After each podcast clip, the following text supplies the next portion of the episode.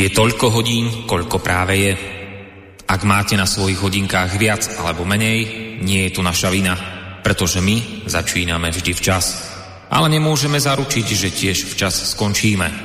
Začína sa totiž hodina vlka.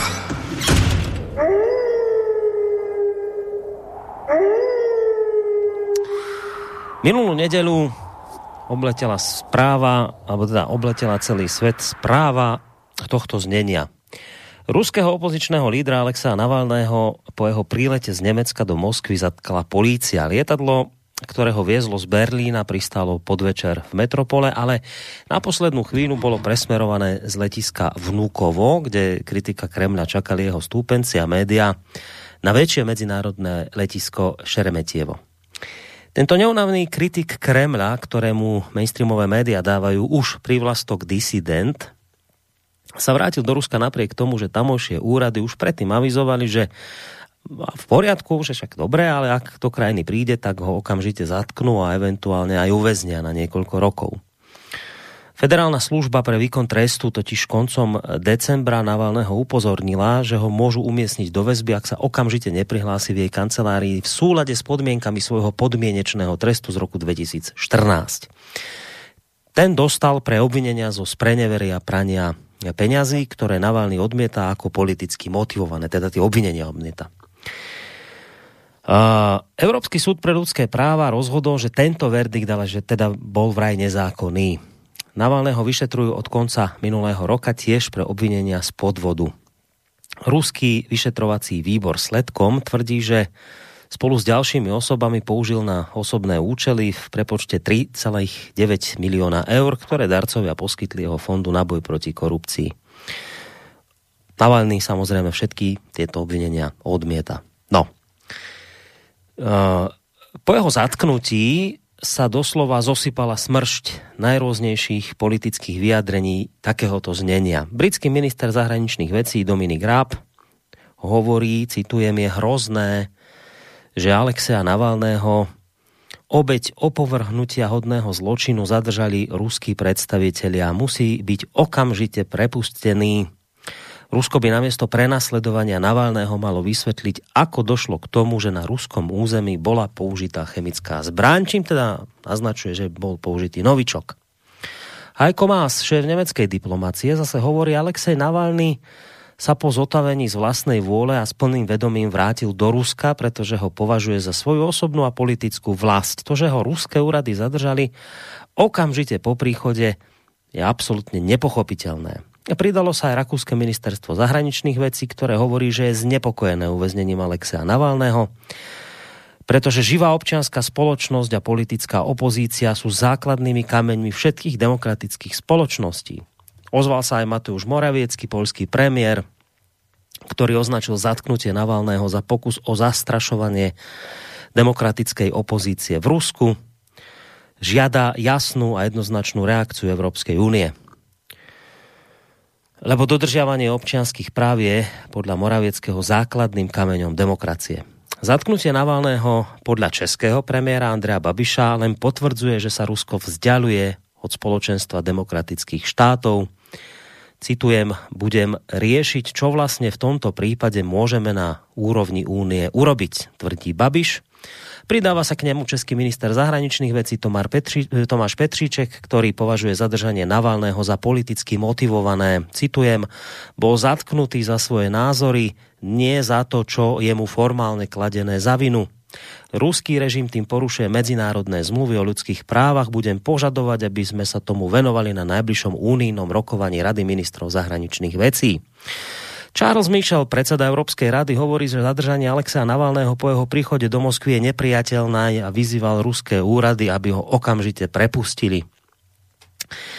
Ozval sa aj predseda Europarlamentu David Sassoli, podľa ktorého ide o priestupok voči medzinárodnému spoločenstvu. Žiadame ruské orgány o, jeho okamžité prepustenie. Takisto šéf zahraničnej politiky Únie Jozef Borel je presvedčený, že ruské úrady musia rešpektovať Navalného práva bezodkladne ho prepustiť. Politizácia súdnej moci je neakceptovateľná, tvrdí poradca novozvoleného prezidenta Joea Bidena pre národnú bezpečnosť Jake Sullivan. Hovorí, že Alexej Navalny by mal byť i hneď prepustený a páchatelia tohto nehorázneho útoku na jeho život sa musia zodpovedať. Ataky Kremľa na Navalného nie sú iba porušením ľudských práv, ale aj urážkou ruského ľudu, ktorý chce, aby jeho hlas bol vypočutý, e, tvrdí Sullivan. Ozval sa aj Mike Pompeo, americký minister zahraničných vecí, e, alebo teda bývalý USA, citujem, dôrazne odsudzujú rozhodnutie Ruska zatknúť Alexea Navalného s vážnym znepokojením. Konštatujeme, že jeho zadržanie je najnovším z radu pokusov umočať Navalného a ďalších opozičných činiteľov a nezávislé hlasy, ktoré sú kritické voči ruským orgánom. Sebavedomí politici sa neboja konkurencie ani nepoužívajú násilie voči politickým oponentom alebo ich neoprávnene nezadržiavajú, dodáva Pompeo. Pridám ešte názor nášho tajomníka slovenského rezortu diplomácie Martina Klusa, ktorý hovorí, takmer prišiel o život a po návrate z liečby domov mu znovu vzali slobodu. Dôrazne odsudzujem zjavne politicky motivované zadržanie Alexea Navalného a očakávam jasnú reakciu. Len taká drobná odbočka, vážení poslucháči. Zaregistrovali ste podobnú reakciu? Ja to zámerne všetko citujem.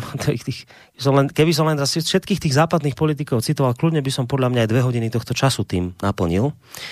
Len tak z tohto trocha názorov, čo som vám tu zacitoval, e, zaznamenali ste nejak tak podobnú reakciu politikov tohto razenia e, pri zadržaní kritika pre zmenu americkej vlády Juliana Assangea?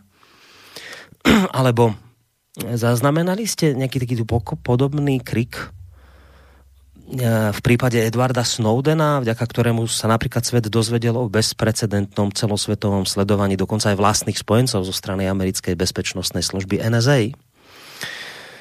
To len dám takú otázku, ktorá vysí vo vzduchu, že či to bolo také podobné, ako je to teraz pri Navalnom. No a ešte som si nechal dve posledné reakcie, v tomto prípade slovenských politikov, ktorých som si zámerne teda nechal nakoniec. Uh, zadržanie Alexea Navalného nezlomí tých, ktorí v Rusku veria v slobodu. Uviedla to vo svojom profile na sociálnej sieti prezidentka Zuzana Čaputová, ktorá dodala, že politickí oponenti by mali debatovať v slobodnej a férovej ze spoločnosti a nie byť za svoje názory väznení. No a napokon tu máme ešte vyjadrenie uh, sa povedať amerického, prepačte, slovenského ministra zahraničných vecí Ivana Korčoka, ktorý hovorí, že s veľkým znepokojením sledujem zadržanie Alexea Navalného po jeho návrate domov. Jeho miesto je v slobodnej a bezpečnej politickej súťaži a nie vo väzbe. No prečo som si tu e, tú prezidentku Čaputovú a šéfa diplomácie Korčoka nechal na záver. Obaja totiž poukazujú v prípade Navalného na potrebu rešpektovania jeho názoru, ktorý vraj teda v demokratickej spoločnosti nemá byť trestaný, ale predovšetkým obaja hovoria o tom, že to, čím je naša západná liberálno-demokratická spoločnosť výnimočná, to je to, že tu máme slobodnú, bezpečnú a férovú politickú súťaž. A takúto by teda chceli dopriať Rusku a teda aj Alexejovi Navalnému. No tak e, som si povedal, že povedzme si teda pár slov k tej našej bezpečnej, férovej politickej súťaži. A tak ako napríklad okomentoval nedávno Dag Daniš z portálu Postoj.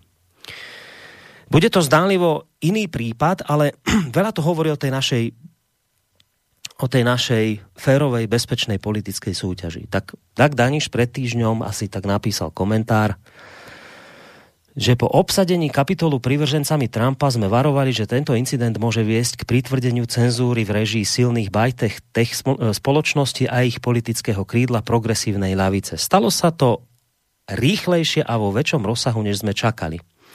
Facebook, Instagram a Twitter zablokovali Trumpa. Vraj pre obavy z podnecovania nepokojov. Trumpov tým avizoval, že si nájde novú platformu, okamžite potom IT divízia Amazonu s podporou Google a Apple odstrihla od cloudov a serverov konzervatívnu sociálnu sieť Parler, Vypliu. Vraj pre radikálny obsah. Tieto praktiky môžeme bez akéhokoľvek preháňania označiť ako nebezpečnú cenzúru. Nie štátnu, súkromnú cenzúru, o ktorej rozhoduje finančná aristokracia. Vlastníci sieti a dát. Tí dnes stoja vysoko nad bezmocnou politikou či nad úradmi. Sú dokonca silnejší než americký prezident. A budú ešte silnejší. Rozhodnutia IT gigantov už vyrušili aj takých umiernených lídrov ako Angela Merklová. Aj ju znepokojilo, že e, partia súkromných firiem s obrovskou mocou môže rozhodovať, kto bude online a kto pôjde do vyhnanstva.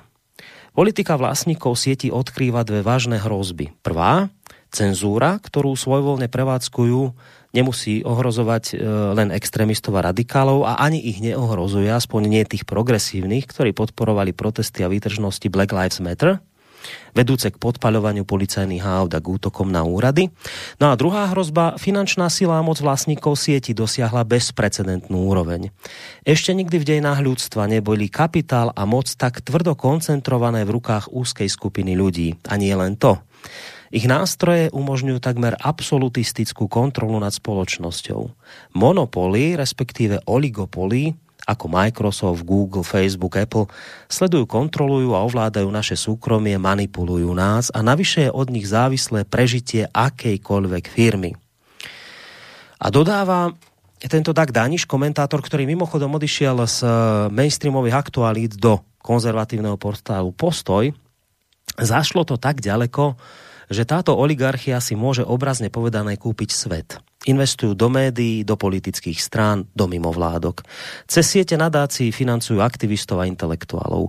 A dozerá na to, aby klasická poctivá ľavica, tá, ktorá bojovala proti moci súkromného kapitálu, neexistovala a aby jej priestor obsadili neškodní a elitársky progresívci, ktorí skúmajú, či majú byť záchody pánske a dámske alebo radšej unisex.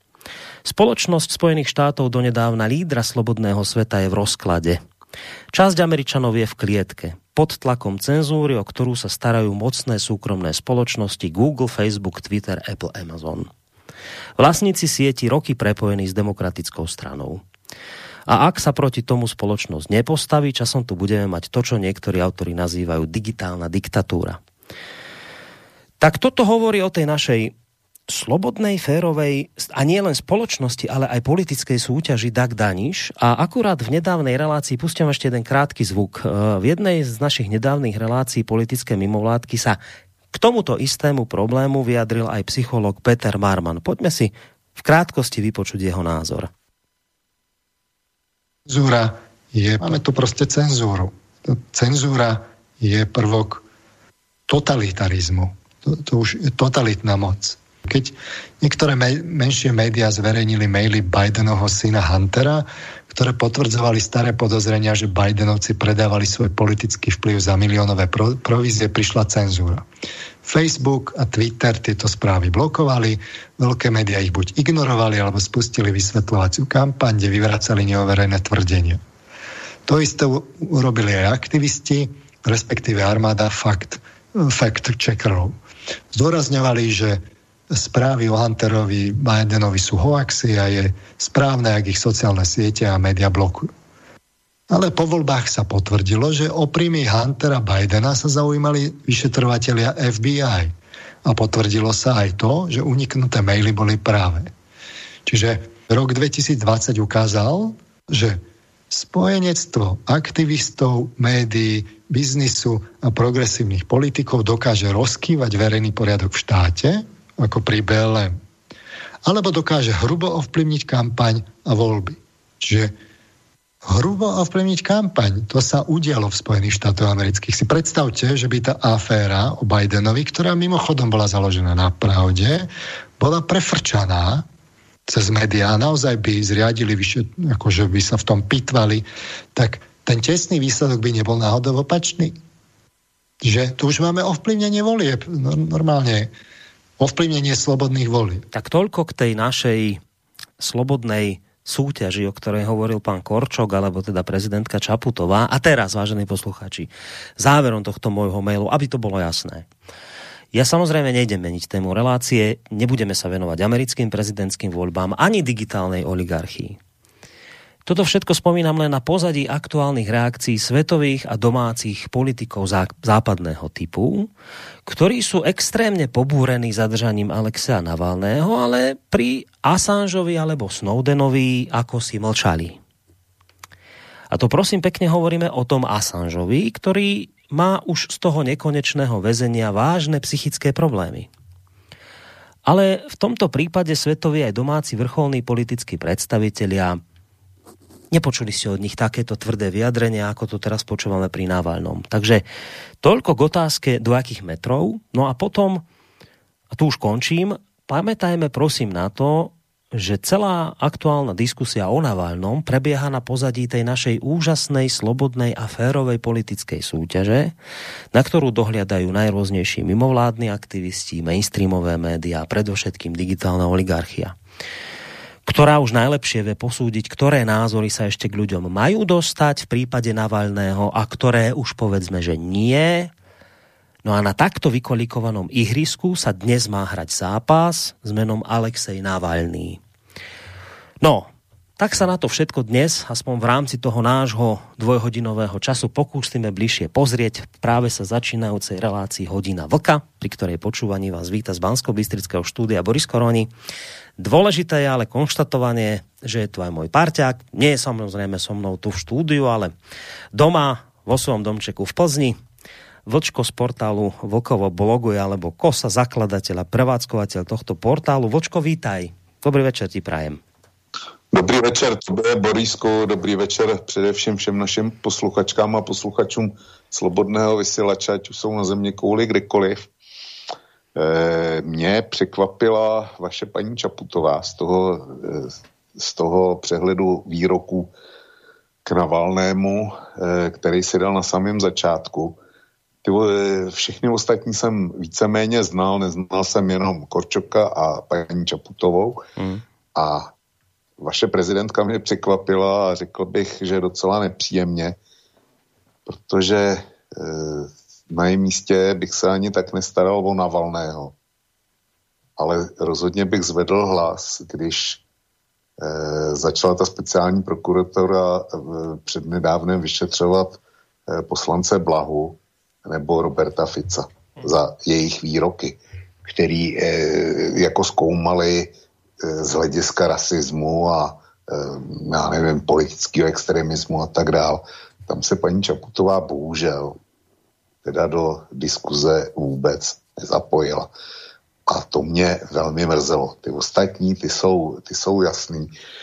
Jinak e, vytáhl si samozřejmě správně Julia Assange, já, já jsem ho měl nachystanýho a ty si mi ho už uh, už si mi vypustil tenhle rybník. Jo. Ale iba trošku. Neboj, k tomu sa ešte podľa mňa určite dostaneš dnes. No, uh, uvidíme, protože na jedné straně Navalný a na druhé straně uh, Julius Assange. Julius Assange uh, je de facto kriminalizovaný deset let nebo ještě, ještě víc. A původní kriminalizace, eh, pokud si to nezaznamenal, tak byla ve Švédsku za sex bez kondom. Ano. No, tak za ano, to, ano, ano. To, je ve, Švédsku kriminální čin, hmm. kvůli kterému byl na něj vydaný mezinárodní zatykač. Ovšem ten zatykač byl vydaný, ta kriminalizace přišla až v době, kdy server Wikileaks vydal ty známý eh, dokumenty, který přihrál tenkrát seržant, dneska seržantka Meningová. No a eh, bylo to odhalení typu Watergate, se dá říct. A v podstatě šlo o klasickou novinářskou investigaci, eh, přestože Julius Assange je, obviněný dneska Eh, ve Spojených státech a ty žádají jeho vydání za eh, proniknutí do vládních serverů a tak dál a tak dál. Prostě za narušení bezpečnosti Spojených států. Ačkoliv nic takového Assange sám nic neudělal. Eh, oni mu kladou za vinu ještě to, že zveřejnil taky ty maily Hillary Clintonový a eh, prostě s další elektronickou poštu z ústředí eh, demokratické strany. Ačkoliv z toho obvinují Rusko a ruský tajní služby. Takže buď, eh, buď Rusové ukradli ty zprávy, pak nemůžou soudit Assange za proniknutí do amerických vládních počítačů, anebo to udělal Assange a pak je, pak je zločinec, ale pak mu zase nemůžou přišít ty první, tu první obrovskou databázi o, dejme tomu, amerických proviněních a zločinech, kterou mu přihrál tenkrát seržant Benning. Jo. A Julia Assange pro mě naprosto nepochopitelně se ani trochu nezastali. Ani evropští politici a především nikdo ze světových médií. Jako kdyby Assange nebyl. Přestože když zavřou Assange, tak Spojené státy tím nedělají nic jiného, než že vysílají do zahraniční jasný signál, že kdokoliv z zahraničních novinářů si dovolí prát špinavý americký prádlo na veřejnosti, tak mu bude hrozit to též, co nyní hrozí eh, zakladateli Wikileaks. Jo. Kdyby tohle totiž je zajímavý, že si to nedovolili eh, v případě amerických novinářů. Ne, že by to americká eh, administrativa neskoušela, eh, ať už šlo o eh, aféru eh, eh, Kontras, Irán Kontras, nebo ať šlo o Watergate, nebo o, o eh, cokoliv jiného. Těch menších afér podobných bylo, bylo daleko víc. A v daných případech se, se snažili eh, jistě o to zabránit vydání, kriminalizovat eh, ty, kteří za, zatím stáli za, tím, za odhalením těch afér ale nikdy si netroufli zajít oproti novinářským, eh, teda americkým novinářům, ani eh, ze setiny tak daleko, jako to vidíme v případě Julia Assange. A to náš oficiální demokratický svět, kde je povolena ta úžasná demokratická soutěž, tak to nechává každýho v klidu. Ale když jde o Navalného nebo o někoho takového, Prostě když je to někdo, někdo z Ruska, vzpomeň si na Pusiny, na, eh, jo, co bylo skandálu hmm. kolem nich, hmm. když, když najednou se v Rusku dostali před soud. A eh, myslím si, že není člověk, který má soudní cítění a respektuje pojem slušnost a dejme tomu úcta k vyznání věřících, protože oni, oni se skandálně chovali v moskevském pravoslavném kostele, jo. Co, což bylo jasný znesvěcení. Představuju si, co by se asi tak bylo včera stalo, kdyby nějaká taková americká obdoba eh, posirájo eh, narušila tu eh, slavnostní mši eh, v nějakém tom chrámu, katolickém chrámu ve Washingtonu. Kdyby takováhle zdivočelá horda tam najednou vtrhla a provozovala to, co provozovali pusiny a zpívali eh, eh, potrestej, potrestej Bidena. Jo. Co by se asi tak, asi tak stalo ve Spojených státech eh, při takovýmhle incidentu. Ale když je to v Rusku a je to proti Putinovi, tak je to vždycky eh, eh, nejpřirozenější výron demokratického cítění a Eh, jaksi počin, příkladný počin bojovníků a bojovnic za svobodu. A stejně to s Navalným tentokrát. Detailu se určitě ještě dostane. Je, hlavně je zajímavé to, keď sleduješ, že oni sa doslova predháňajú, kto, kto bude viac pobúrený. Keď treba byť pobúrený, tak sa budú prehá, predháňať pri tom Navalnom ako, ako jeden, ako zoradený šík budú stáť. A teraz to bolo nedávno, však teraz nedávno ten britský súd odmietol vydať Assangea do Spojených štátov. K tomu sa naša pani prezidentka nevyjadrí. Ona sa nie, že len nevyjadrí k tomu zadrženiu, však dobre, niekto by povedal, nebola vtedy prezidentkou a mohla potom niečo k tomu Assangeovi. Nič. Ona nebude reagovať ani keď ho nevydajú. Nič. Assange a Snowden proste sú vzduch. Ale keď príde Navalny, to stoja v rade ako jeden muž a predháňajú sa, kto bude viacej šokovaný z toho, čo sa stalo. Zaujímavé bolo sledovať, a to už ideme k tej kauze, Samozrejme, zabol som ešte jednu vec.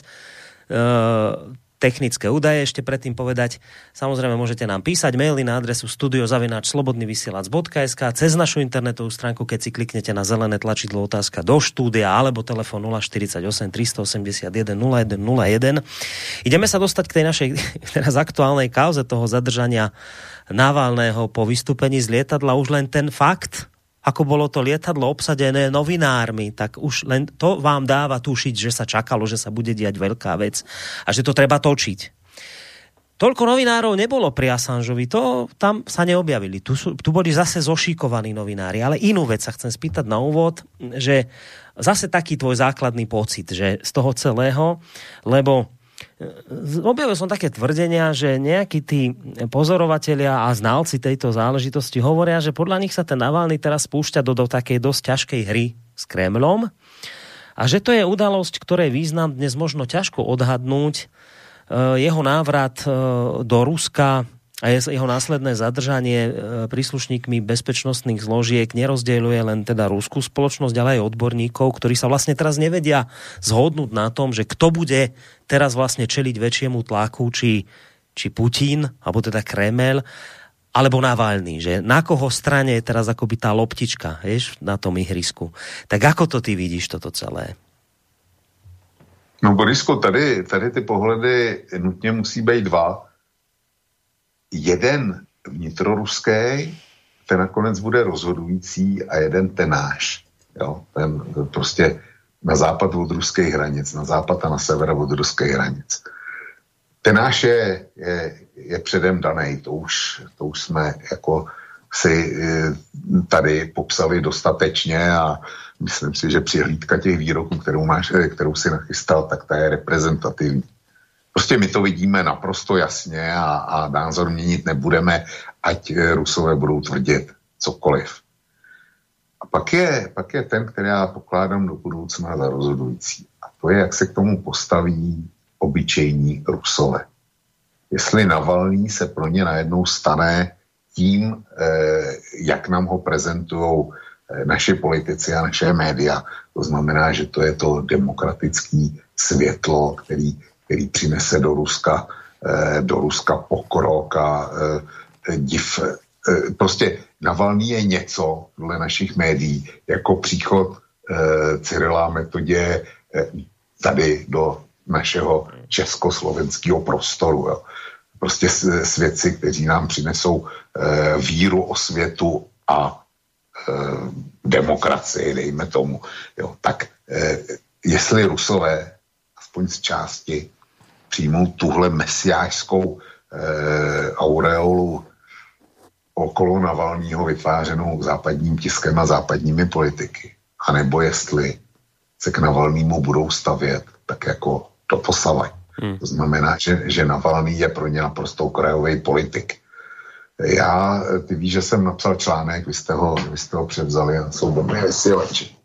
Protože mě Eh, když ta aféra teďko znova začala, tak eh, jsem hledal nějaké informace o tom, jak Rusové Navalnýho vlastně vnímají. A našel jsem, protože jsem věděl, kde mám hledat. Eh, to je v Rusku existuje, existuje institut, který je braný na západě e, zdroj vší pravdy a jediný spolehlivý e, pramen informací o tom, co si myslí obyčejní rusové. Ten institut jmenuje Levada Center e, podle e, ruského zákona o zahraničních agentech, který je, je pouze obdobou stejného amerického zákona, byl přijat ty asi před dvěma lety, tak Livera Center musí o sobě uvádět povinně, že je zahraničním agentem, protože je financovaný ze zahraničí a tak dále a tak dále. Eh, Zkrátka, když eh, se podíváš do eh, anglické Wikipedie, tak tam v hesle Levada Center se píše velmi, když to shrnu, tak se tam píše asi následující. Levada Center je nezávislá, eh, ruská nezávislá nevládní, nevolební a sociologická eh, výzkumná organizace uznávaná jako zahraniční agent podle ruského zákona o zahraničních agentech z roku 2012. Je pojmenovaná podle svého zakladatele eh, prvního ruského profesora soci, sociologie Juria Levady. Takže jsem hledal, co, eh, prostě dal jsem si tam pár hesel, to základní bylo Alexej Navalný půl, to znamená Alexej Navalný výzkum, No a hledal jsem ten jaksi nejnovější, který tam je. Ten vyšel 2.11.2020, co znamená, což znamená, že ta aféra Navalnýho byla v srpnu, Eh, tohle bylo zpracované k začátku 11. měsíce a průzkum byl provedený mezi 25. až 39. 2020. Údajně teda reprezentativním vzorkem všech ruských obyvatel, obyvatel, všech obyvatel z ruských regionů, měst a venkova. Vzorek zahrnoval 1605 osob ve věku 18 let a starších, ve 137 obcích 50 regionů Ruské federace. A průzkum byl proveden jako osobní rozhovor v domovech respondentů. Jo. A tam dávali, tam dávali několik otázek, který, který se Ale, eh, Alexe eh, Navalného a jeho činnosti dotýkali. Eh, někteří posluchači, věřím tomu, že řada posluchačů tenhle můj článek zná, a e, já teďko budu citovat e, některé výsledky především pro ty, kteří o něm nic nevědí. Aby jsme si popsali, jak Rusové Alexeje Navalnýho vidí. Základní otázka byla, schvalujete nebo sledujete činnost Alexeje Navalného? E, byla tam jedna možná odpověď ze čtyř a je to srovnaný se, se stejným výzkumem, který proběhl 13. května.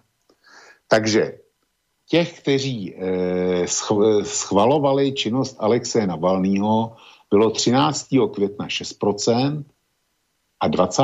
září, eh, to znamená po té údajné eh, otravě, jich bylo 20%, což je impozantní nárůst. No? To, je, to je nárůst o 14% a to je opravdu impozantní nárůst. Jenomže pak tady byla možnost neschvaluji. 13. května loňského roku. Těch, co neschvalovali činnost Alexe Navalný, bylo 35%, a 20. září jich bylo 50% z dotazované populace. Čili nárůst těch, těch co, co eh, schvalují to, co dělá, bylo 14% a ejhle 15% bylo těch, kteří to naopak neschvalují. Mm-hmm. Kde, což je docela zajímavý. Jo. No, 13. května ovšem bylo celých 59% těch, kteří neznali eh, Alexeje Navalného nebo, ho, nebo o něm neslyšeli. Ale 20. září už jich bylo jenom 18%. To znamená, že došlo k jasné polarizaci ruské společnosti na ty, co za Navalným stojí přibylo jich poměrně dost, ale ještě víc přibylo těch, kteří eh, neschvalují to, co dělá. No a pak tady je eh, skupina, která odpověděla těžko říci. Ta v květnu nebyla, nebyla vůbec a teď je 12% jsou, to jsou ti, kteří buď nechtějí říct, co si myslí, nebo uh, jsou na rozpacích, co si mají myslet. Jo, nikdo jiný tam být nemůže a obojí, obojí je, je přípustný. Eh, klidně připustím a nemám s tím žádný problém, že tam jsou lidi, kteří byli opatrní a nechtěli si třeba dělat, eh, dělat nějaký problém. Jo. S tím, že by řekli, že uh, schvalují Navalnýho. Udiš, ale jdeme dál. No, pak je tady, pak byl dotaz, co se vám líbí na Alexeji Navalném a e, ten vzorek už se e, smrskal na 1311. E, a bylo to procento z těch, kteří vědí, kdo je Alexej Navalný. Bez ohledu na to, co si o něm, co si o něm myslí, jestli, jestli ho schvalují nebo ne, neschvalují. Pouhých 8% si myslí, že Mluví pravdu, je pro, pro pravdu, odholuje obtížné problémy, otvírá oči. 8%. Další, eh, dalších 5% eh, konstatuje, říká správné inteligentní věci, má alternativní pohled, nový pohled, inovativní řešení, má svůj vlastní názor, je chytrý. No ale to je úplně něco jiného, než by za něm stáli. No? prostě říkají, má e, alternativní pohled, je chytrý. Hmm. Tomu určitě nikdo nebere. Ale není to podpora. Dalších 5% e, konstatuje, je opozičně nezávislý proti úřadům Putinovi, bojuje s úřady. Ale jestli to je správně nebo ne, to se z toho nedovíš. 4% říkají něco trošku jiného a tady už ten, už ten mm, jako příklon k němu je zcela jasný. Bojuje proti korupci, organizuje protikorupční nadace, odhaluje zloděje, vyšetřuje, eh, odhaluje.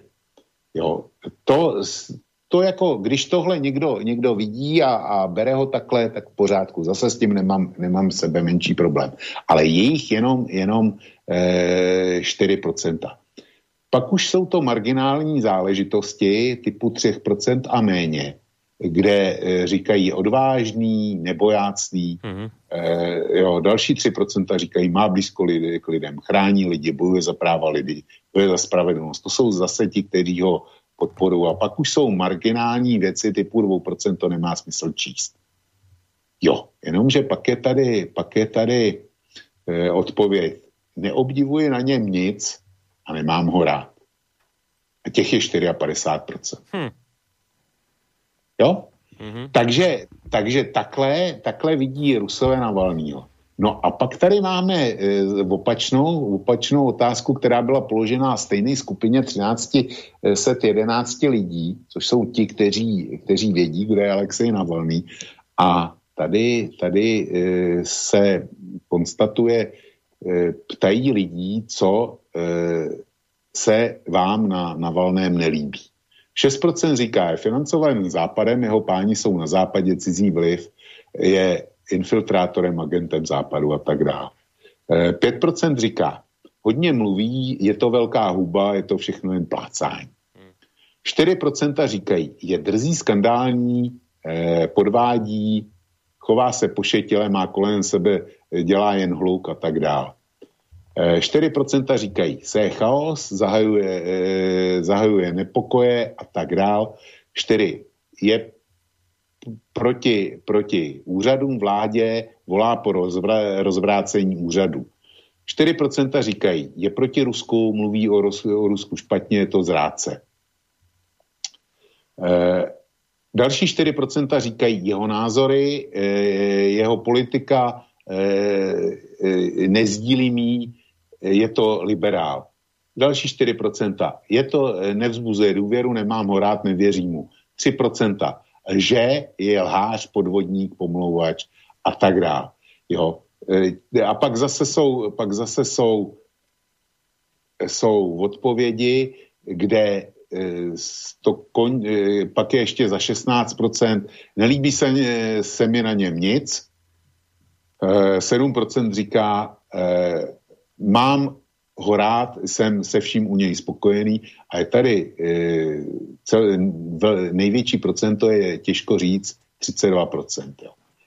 No, tady, jo, čili to je další jasná, jasná charakteristika, charakteristika e, Alexeje Navalného. A teďko ještě je tu zajímavá, zajímavá e, věc, e, kdy se ptali na e, Otázka zněla, víte o otravě Alexe Navalného? Eh, ta padla v, srp, v srpnu 2020.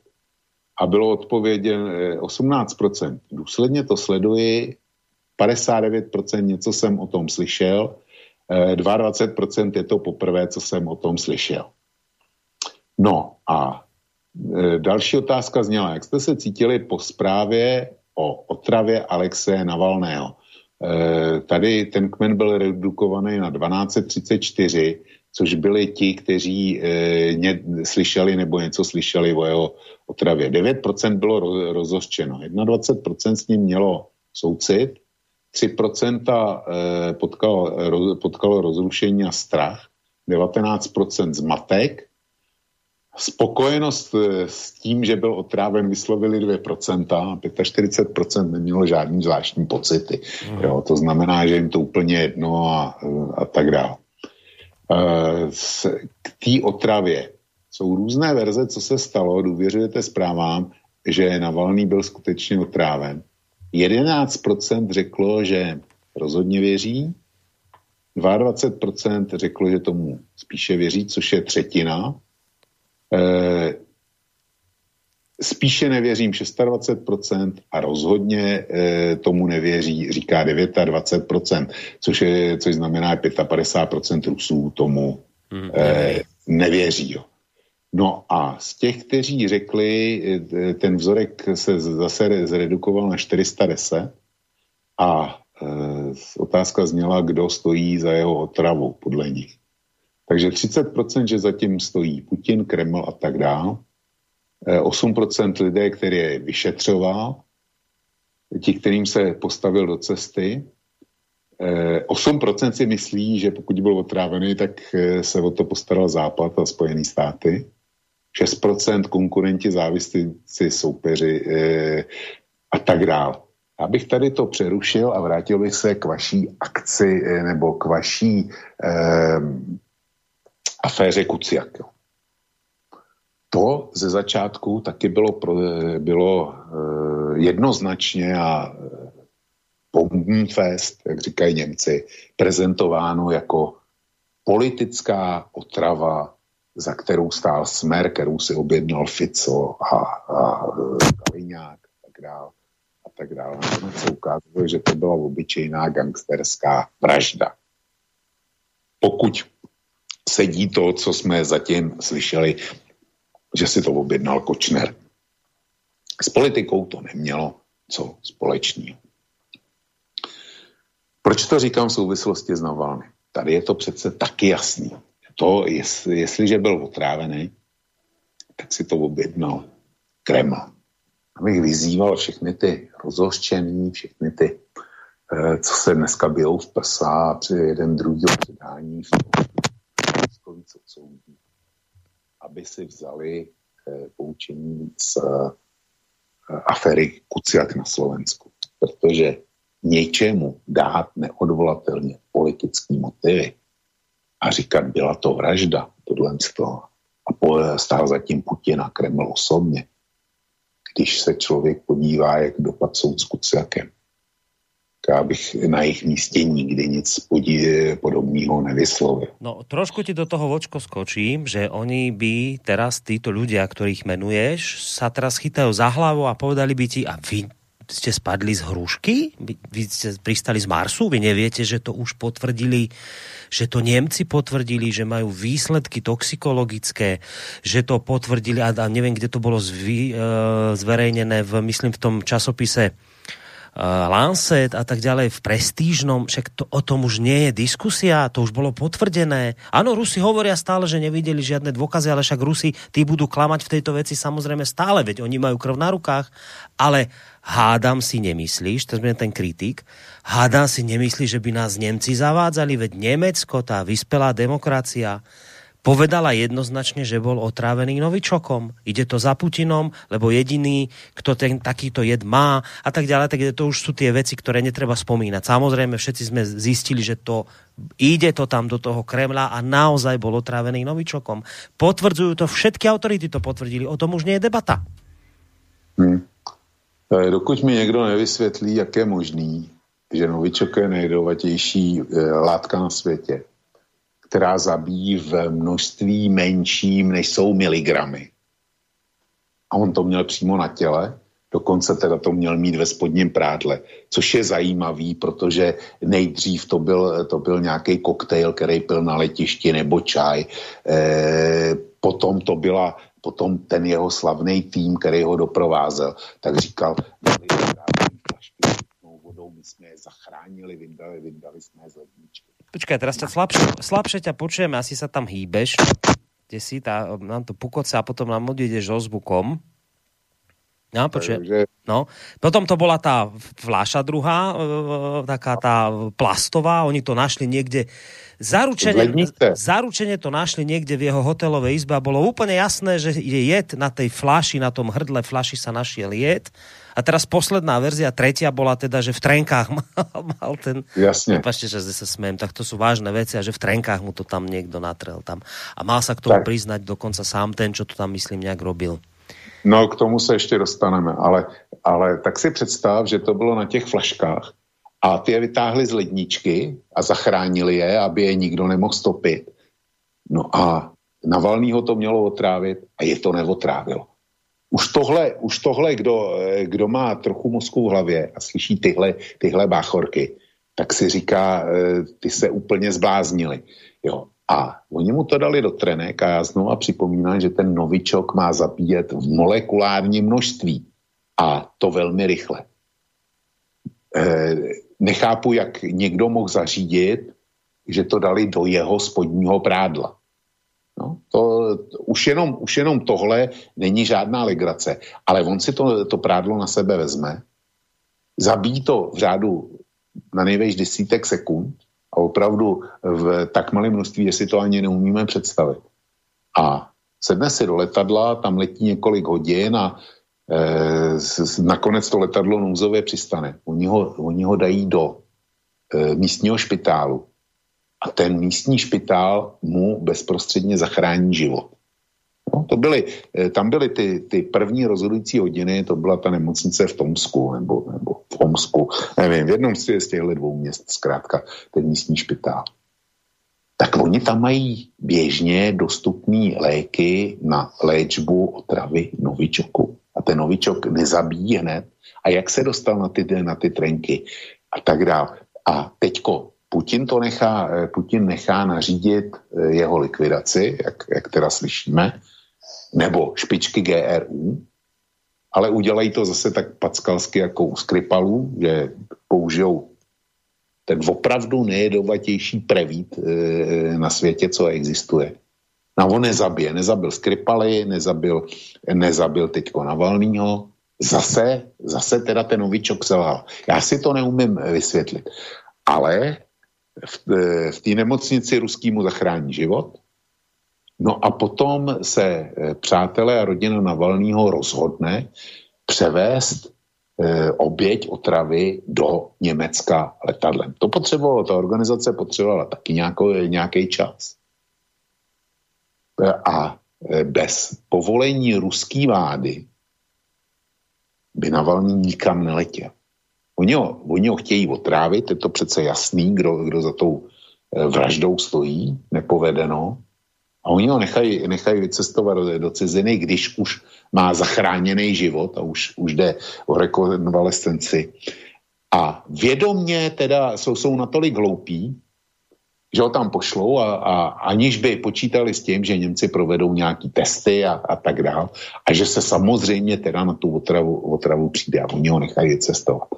Tyhle pohádky, ty možná teda, e, pro mě to jsou pohádky a jestli mě nějaký takový Petr Kolář nebo, nebo Jakub Janda nebo u vás Smatana budou přesvědčovat, že jsem spadnul z rušky nazad, tak já si myslím, že to je jejich a ne můj problém. Já nejsem e, doktor, na tož, abych byl specializovaný doktor na, na e, exotické otravy a na bojové plyny. A ale jsem zvyklý, když narazím na problém, který vyžaduje odborný zázemí, tak jsem zvyklý hledat otázky naprosto triviální, jednoduchý, který nepo, nepotřebuju žádný odborný background. Ale bez jejich jednoznačného zodpovězení zkrátka nelze ten problém objasnit. Hmm. No, je, A... je zaujímavé, prepáč, že som ti do toho skočil, že on dokonca aj je v kóme, žiadne poškodenie mozgu tam nie je. On, on proste sa zrazu sa zobudí, funguje. Dobre, tak chvála pánu Bohu, že má taký odolný organizmus, ale chcem niečo iné sa opýtať, lebo teraz bavíme sa o tom, o tej otrave, však pôjdeme nakoniec k tomu zadržaniu na, letiska, na letisku, bo to je ten, ten hlavnejší moment tejto debaty, ale No ale to by potom znamenalo, a to sa pýtam celkom vážne, že ak by to bolo tak, ako hovoríš ty, že sú to pohádky, že toto je klamstvo, čo teraz robia, no tak to by znamenalo, že nás Nemci klamú, že Nemci zavádzajú. A nie len Nemci, ale že sa do tohto komplotu zapojilo množstvo západných krajín že vedia, že klamú robia to vedome. Ty si naozaj vieš predstaviť a pýtam sa ťa to preto, lebo už v tejto relácii to zaznelo tisíckrát, že nie si priateľ e, konšpiračných teórií a takýchto výmyslov, ale ty si vieš predstaviť, že Nemecko sa zapojí do takejto globálnej konšpirácie, že bude klamať a prezentovať klamlivé výsledky a tvrdiť, že to bol noviček, hoci by vedeli, že to novičok nebol? Borisku, já se přiznám, teď, teď si mě dostal a přiznám se, že tohle připustit je pro mě nesmírně těžký. E, to e, takovýhle globální spiknutí, to je proti mojí víře a proti, proti mojí logice. Nicméně je tam jedna věc, kterou nikdo nepracuje. A to je, to je těch, já nevím, asi 6 nebo 7 hodin, eh, po který, po který trval ten samotný letecký převoz nebo příprava na letecký převoz do Berlína. A tam se mohlo stát naprosto cokoliv. Já nevím, kdo byl, kdo byl eh, v bezprostřední blízkosti Navalného. Nevím, eh, co se s ním dělo, jak, jak byl zabezpečený a tak dále. Eh, po, pochybuju, že po dobu letu, minimálně po dobu letu, že s ním letěl ruský zdravotní personál. No. Tam se mohlo, když budu hledat nějakou skulinu, bych se, abych zůstal u toho svého tvrzení a vyhnul se tomu, co sám nechci při, připustit a to, co si mi předhodil teďko a plným právem, tak se musím eh, povohlížet po, po nějaké skulině. A minimálně teda doba transportu pro mě představuje okno, hmm. o kterém nikdo nic neví. Ale je, jako uznávám, že tohle je taky spiklenecká teorie. Nicméně je to tady. A já se na to snažím koukat optikou, dejme tomu, soudního jednání. Protože Rusko budou, budou nepochybně soudit.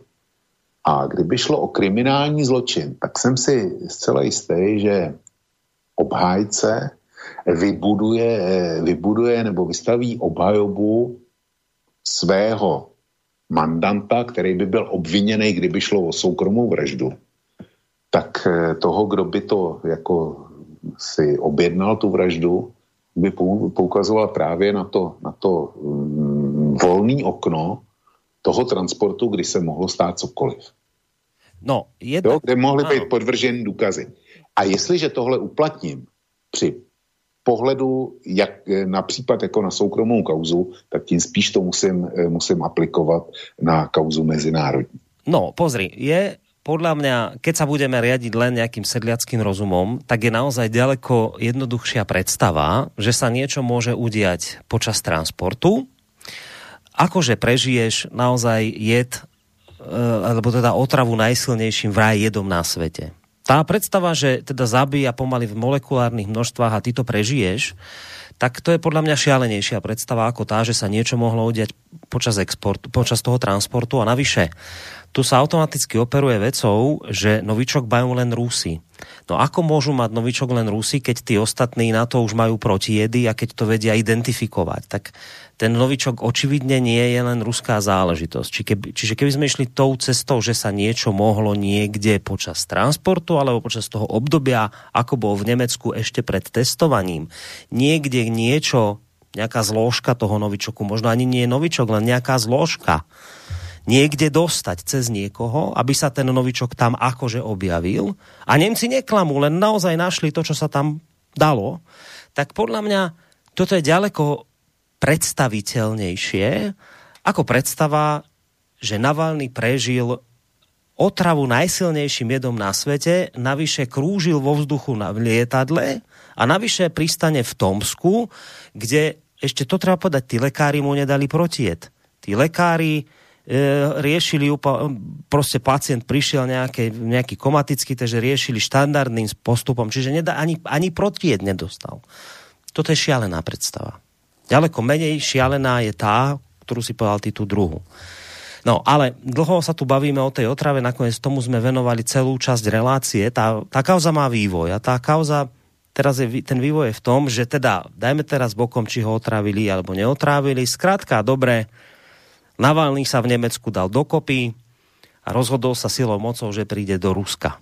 Hoci teda vedel, že v Rusku ho zadržia. A vedeli to všetci. Vedeli to novinári, preto bolo plné lietadlo novinárov.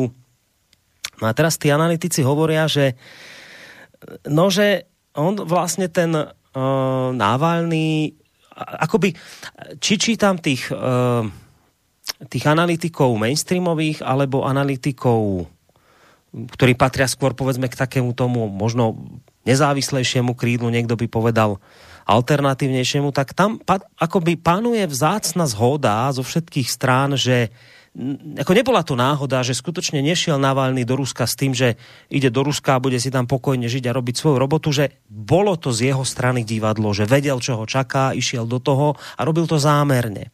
A teraz ale, kde sa tí, kde sa tí mm, analytici rozchádzajú, tak v tom, že obaja tvrdia, že postavil Putina pred akoby neriešiteľnú úlohu, pretože, alebo teda vôbec Putina, no tak ten systém ruský vládny, lebo že teda už mal len dve zlé možnosti, tak buď ho nezatkne a nechá ho tak a ukáže svoju slabosť, hoci teda podľa zákona ho zatknúť mal, no alebo ho zatkne a urobí z neho celebritu.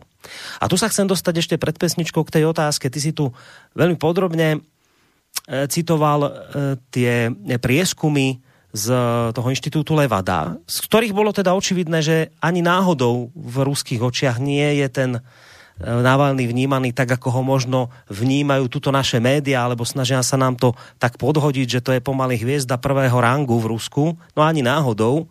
No len, že či teraz toto divadlo, ktoré sa udialo veľké na tom letisku a to vlastne všetko, čo teraz k tomu nasleduje, však budeme o tom hovoriť, zajtra majú byť veľké protesty v Rusku, že či toto všetko tie vášky neprehodí teraz a či práve toto nie je tá vec, s ktorou do toho Navalny ide že už povedal si, zariskujem to, lebo jednoducho vidím, že ako tá no, otrava novičokom, no nejak sa mi to nepodarilo celkom tých Rusov presvedčiť, tak treba urobiť ešte ďalší humbug a teraz akoby, že, že toto je vec, ktorou by sa to mohlo zlomiť. A tuto niektorí tí analytici naznačujú, že že tu by sa to mohlo v tej spoločnosti ruskej zatriasť, lebo teraz vlastne videli to na kamerách, on len prišiel domov, chcel sa vrátiť do vlasti, oni ho zatkli, chudáka, ktorý skoro zomrel a že tuto nejak tá emócia by mohla urobiť to, že v tej ruskej spoločnosti sa to prelomí a z toho Navalného sa možno stane nakoniec naozaj vážny súper pre Putina. Tak čo si o tomto myslíš? Borisku, eh, já jsem mluvil do teďka o průzkumu, který udělal Levada Centra, já jsem hledal dál. A možná, že jsi slyšel o e, serveru Medúza. Mm-hmm. To je e, pro posluchače, to je, e, tuším, to je server v Lotyšsku a je to naprosto nesměřitelný protiputinovský opoziční Eh, portál, který provozují Rusové, který částečně v Rusku jsou, částečně z, Ruska, odešli a eh, na Putinovi nenechají eh, suchou nit. A tenhle server Meduza si udělal svůj vlastní průzkum, kde zkoumal důvěryhodnost jednotlivých ruských politiků mezi populací. A samozřejmě, že s tou udělal souhrnou tabulku z toho, co se dozvěděl. Takže já začnu, e, začnu těch e, zkoumaných tam bylo hodně. Já jsem ani tu tabulku nedal celou. Například určitě si slyšel jméno Javlinský nebo Jašin, což jsou taky velký, velký opoziční hvězdy, který e, západní mainstream kdykoliv to jde, tak speciálně v poslední době Jašina, tak cituju. Takže pánovi Javlínský a Jašin eh, získali eh, v parádě důvěryhodnosti mezi eh, ruským obyvatelstvem hrdej jeden bod. To, jeden procentní bod. Eh, Medvěděv, bývalý prezident a bývalý premiér, no tak ten, eh, ten se dopracoval na tři body. Šéf komunistů Zuganov má 6, Lavrov ze Žirinovsky má 11, současný premiér Mišustin má 13, eh, minister obrany Šojgu má taky 13, Putin má podle toho, co vidím, 28 no, procent důvěryhodnosti. No a nakonec máme Navalnýho. Typně si, kolik má Navalný. Navalný? No tak uh, Koľko si vral, že ten, e, tí opoziční majú jeden? No. Tak pod jedna? Ne, nemá pod jedna, má čtyři. Čtyři? No tak to ma prekvapilo. Myslel by som, že má ešte menej. Podľa toho, čo si hovoril no. predtým. No vidíš, ale, ale vem si, že to dělá, že to je průzkum naprosto tvrdě proti, proti putinovský e, e, ráce, jo. Prostě Putin je pro ně Belzebub na druhou a Navalný je ta jejich hvězda, obrovská, a oni mu zjistili 4% proti, proti Putinovu, Putinový 28%. Takže tohle vypovídá o, řekl bych, o postavení Navalnýho oproti Putinovi. A už to bylo taky po, po tom atentátu. No. Tak to, to Víš, vypovídá to... naprosto plasticky. Dobre, a to bolo po atentáte, ale nebolo to teraz po tomto humbuku na letisku. To je prvá vec. Druhá vec, vieš, a tomto sme nehovorili, o tom sa budeme možno rozprávať, vieš, že bolo zverejnené video proti Putinovi, ktorý zverejnili ľudia okolo Navalného. Je to, myslím, dvojhodinové video, ktoré má ukazovať nejaký vraj Putinov palác, a do toho máme tu ten akože teda vraj telefonát s údajným jedným z, z tých, ktorí sa mali pokúšať e, Navalného otráviť Vávalný stále tvrdí a naša západná spoločnosť to tiež bere ako hotovú vec, že to bolo jednoznačné priznanie. Čiže máme tu, máme tu tri novinky od vtedy, od tej otravy máš tri novinky. Humbuk na letisku, kde ľudia vidia v priamom prenose, lebo to sa natáčalo, boli tam novinári, vedeli, že to točiť majú. Že ten Rus vidí, ako Navalného ťahajú, berú. Ten Rus bol konfrontovaný s tým, že teda mu ukázali nejaký záber, kde um, Navalny telefonuje s tým nejakým agentom, ktorý sa vraj priznáva k tomu, že mu nátrel tam ten novičok, alebo niekto, že mu to tam natieral do tých treniek. A plus tam máš ešte to ďalšie video, ktoré, ktoré ide po emóciách a presne po takom tom, vieš, že dobre, na jednej strane môžeme to vnímať ako že protikorupčné video, na druhej strane dobre urobené v presne takomto jakešovskom štýle, že kdokoľko zarába a vy, vy, vyhecovať v ľuďoch takéto závislivé, takéto emočné, že fuj, hnusák v akom prepichu a my chudáci tuto, no vravím, takéto jakešovské, keď tam riešil nejakú, že kto koľko zarába. Čiže tu sú akoby od toho momentu toho otrávenia sú tu tri ďalšie momenty a že či tie sa výrazným spôsobom nemôžu teraz skrátka urobiť to, že sa to zvrtne celé v prospech Navalného v ruskej spoločnosti. Já to vezmu od, od konce, jo. od toho videa. Tohle video za prvně nebylo první tohoto typu, který Navalný pustil do světa. Asi pamatuju tři nebo čtyři roky na zpátek, že bylo stejný video, nebo velmi podobný video o podobném přepichovém paláci, který měl mít Medvěděv. Byl z toho taky obrovský humbuk a Navalnýmu to na popularitě nijak nepomohlo. Víš teda e, ty procenta, který má, ten, ten, e, tu obrovskou nedůvěru, kterou má e, většinově v ruské populaci. Tomu nepomohlo. Eh, pak tam, eh, pak se vrátím k, eh, jo, čili tohle video samozřejmě to hraje na takový ty nejnižší půdy, ale já být v obyčejném Ruse, tak si zase položím jednoduchou otázku. Dobrý, Putin má mít tenhle palác na Krymu, ku podivu na něj není napsaný, přitom je to obrovský majetek a je to napsaný na nějakého oligarchu,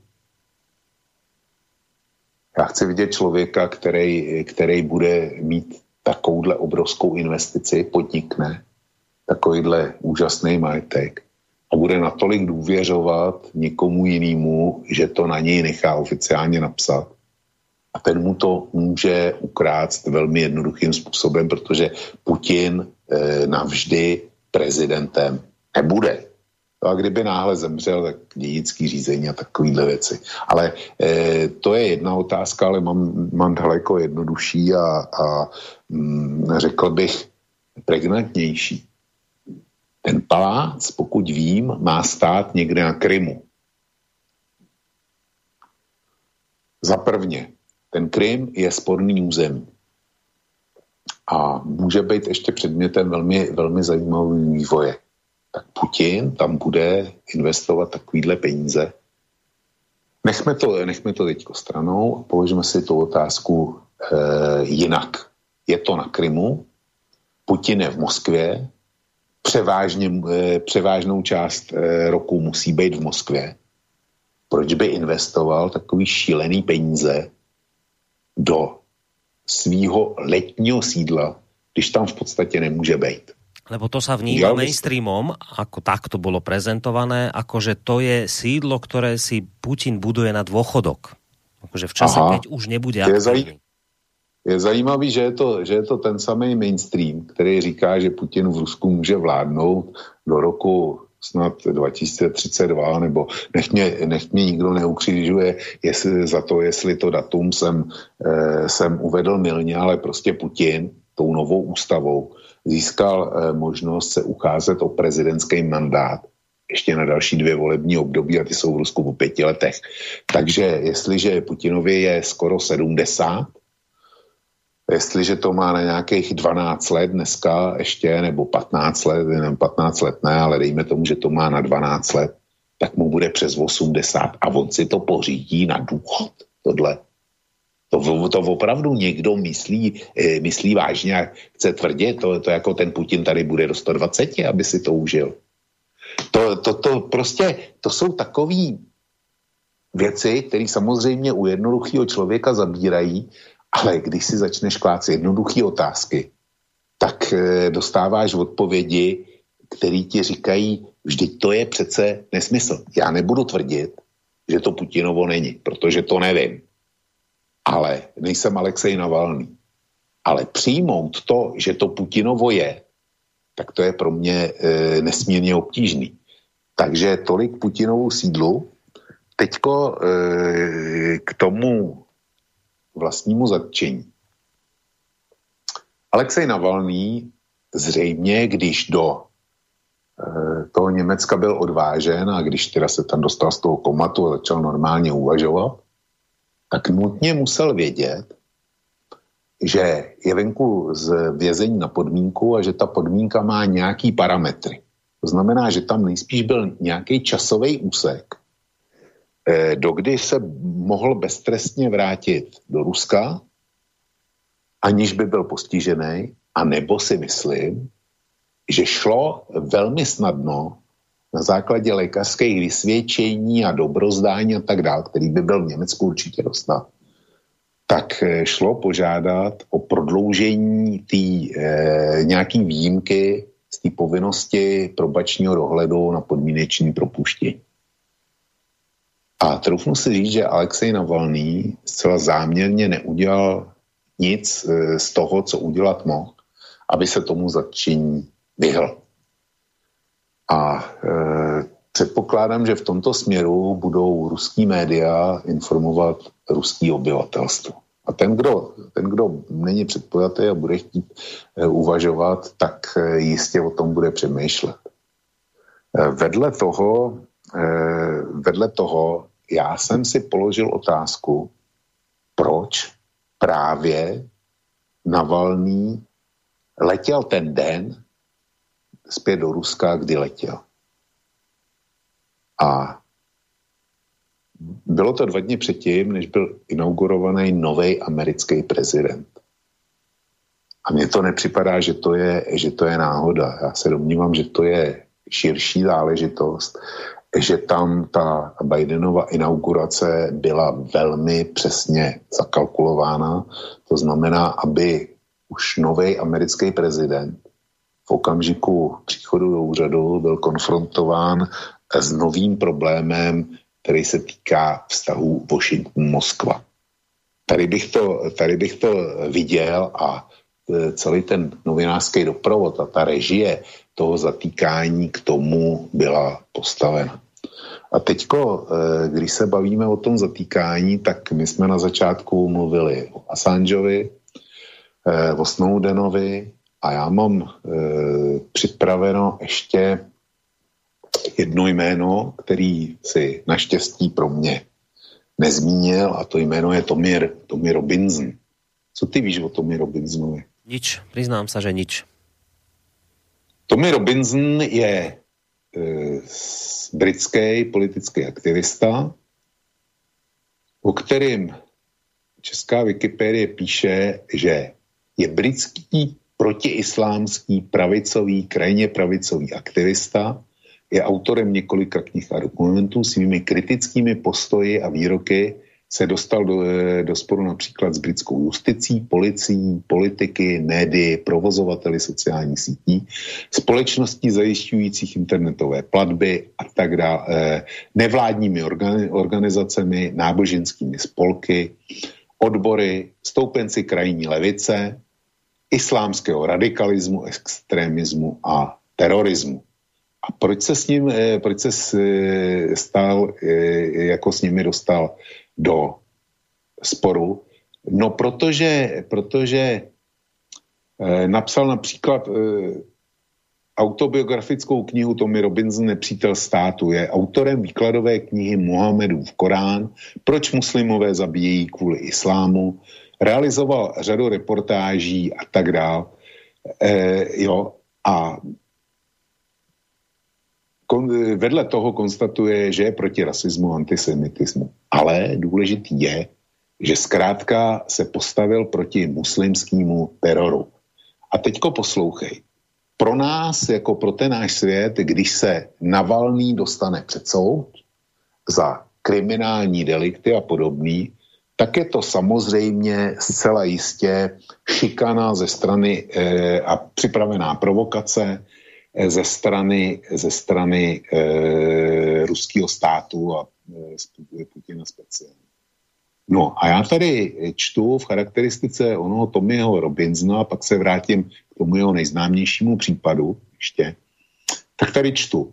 V minulosti se dopustil několika trestných činů a přestupků, za které byl britskou justicí potrestán. Byl uvězněn za nepřiměřenou obranu, jednodenní nepovolený vstup do, US, eh, vstup do USA na vypůjčený pas, hypotéční podvod a pohrdání soudem. To pohrdání soudem to bylo v roce 2018 a 2019. Ale to pohrdání eh, soudem eh, se stalo v době, kdy v, ve Velké Británii byl obrovský skandál, kdy na upozornění občanů, ale taky Tommyho eh, Robinsona, došlo ve městě, tuším, Rodham, k, k zatčení celý velký eh, sítě pakistánců, kteří zneužívali masově děti. Prostě byla to ta kriminalita nejhoršího druhu. A Tommy Robinson eh, tam eh, jedna, která fungoval jako ten, který, eh, který na to upozornil, který v podstatě pomohl to, to celý pátrání rozjet a potom taky o něm chtěl referovat. Jenomže on říkal, jsou to Pakistánci a hraje roli v tom hraje islám a tak dále a tak dále. Všem to se nelíbilo britským soudům a zakázali mu přístup k soudní budově. No a, pod, a on tam teda přišel, oni mu vymezili nějaký okruh, k, k, jako vzdálenost od soudu, kterou neměl překročit, on tvrdí, že ji nepřekročil, soud tvrdí, že jo, tak za to byl dvakrát odsouzený na pohrdání soudem. Jo, za to, za to že chtěl informovat o, eh, o tomhle procesu. Není toho málo, Eh, Tommy, Tommy Robinson eh, kandidoval i ve volbách eh, v roce 2019, kandidoval za nějakou malou stranu. A v, ve městě Limside, v, což je, nebo jo, v obci Limside, což je nějaká jižní okrajová část města Oldhamu, se konalo jeho předvolební schromáždění 18. Eh, května 2019. Podle eh, agentur bylo napadeno skupinou lidí. Eh, útočníci byli maskováni, šátky, kuklami, snažili se házet cihly, vajíčka, údajně láhve a nůžky. Policie, policie bránila postupu násilníků na místo schromáždění, zprávy o pobodání či výstřelech, eh, výstřelech označila za nesprávné. Eh, v případě výstřelu prý se jednalo o zábavní pyrotechniku. No, O půl roku, eh, o půl roku ovšem eh, později stejná policie spustila eh, kvůli tomu incidentu hromadný zatýkání a najednou se dostalo, dostalo ven prohlášení. Násilí vypuklo poté, co se velká skupina mužů, která se nazývala Muslimská obraná liga, se běhla na událost Fordhamu 18. května. Příznivci uvedli, že chtěli protestovat proti Robinsonově volební kampani ale záběry zveřejněné na sociálních sítích ukázaly, že mnozí členové mají zálené hlavy a tváře. Podívejte se na vojáky za námi, řekl jeden člen skupiny. Jsme pakistánci z Halifaxu, kteří přišli do Oldhamu a e, děláme tady e, prostě svoji práci. Jo. Takže to je, to je Tommy Robinson a já si myslím, že e, britský Eh, minister zahraničí rád by udělal velice dobře a posloužil by svý vlastní zemi. Kdyby se staral o, případu, eh, o případ eh, Tommyho Robinsona, který byl souzený britskou justicí a byl, byl odsouzený, eh, kriminalizovaný, byl, byl několikrát zavřený. Eh, mimochodem, na, Robinson navštívil Rusko, kde dal, kde dal několik tiskových konferencí, eh, vystoupil na Eh, konferenci Žirinovského stranu eh, s referátem na téma znásilnění Británie. Jo.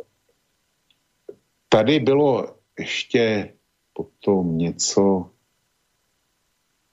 jako vždycky, když mám něco připraveno, tak to nemůžu najít. Další incident měl eh, v, v jiném anglickém městě, už je Berou se to jmenuje, jo, kdy eh, tam došlo k napadení dívek a policejní důstojník uvedl, že v městě neoperují v úvozovkách azijské, rozumně pakistánské gengy. Došlo k nepokojům, stovky obyvatel městečka dali průchod svému rozhořčení e, s ohledem na restrikce a tak dál.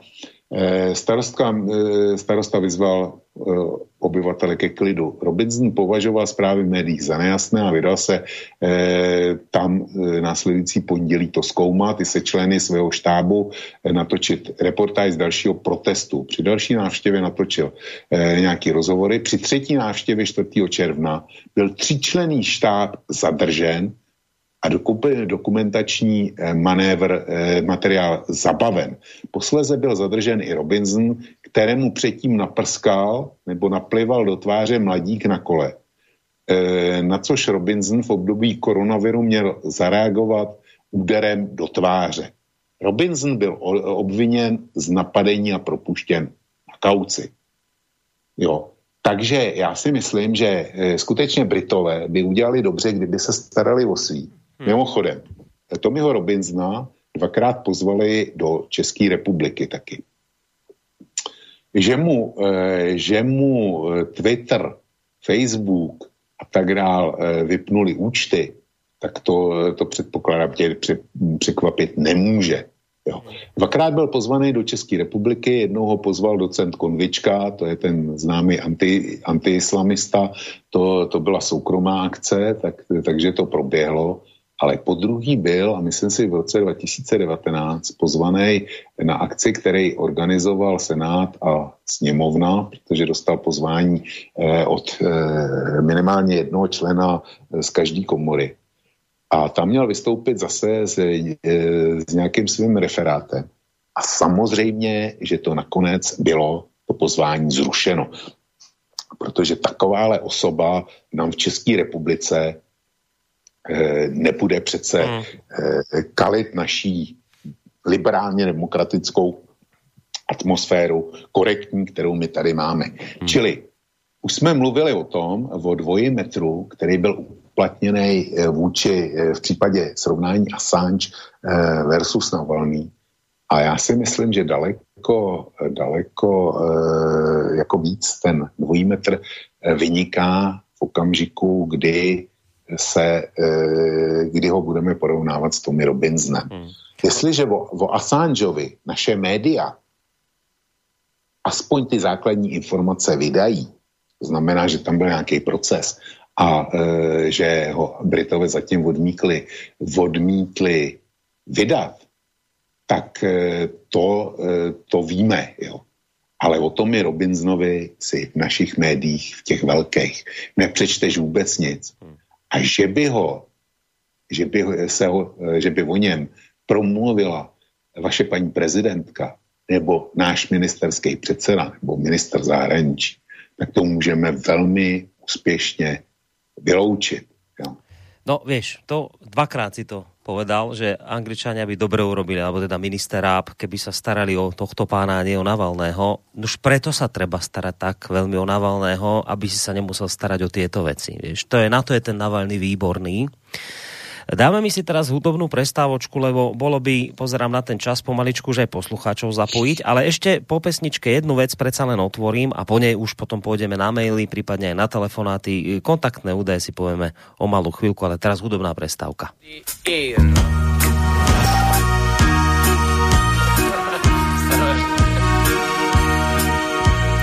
Старый клен, старый клен Старый клен стучит в стекло, Приглашая нас с тобою на прогулку.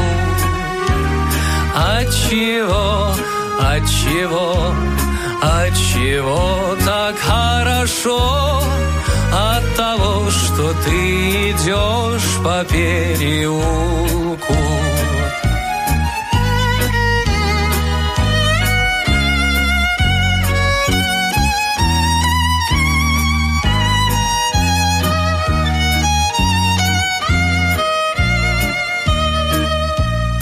Снегопад, снегопад, снегопад давно прошел, Словно в гости к нам весна опять вернулась. Отчего, отчего, отчего мне так светло? От того, что ты мне просто улыбнулась. Отчего, отчего, отчего мне так светло? От того, что ты мне просто улыбнулась. Погляди, погляди, погляди на небосвод, как сияет он безоблачно и чисто. Отчего, отчего, отчего гармонь поет? От того, что кто-то любит гармониста.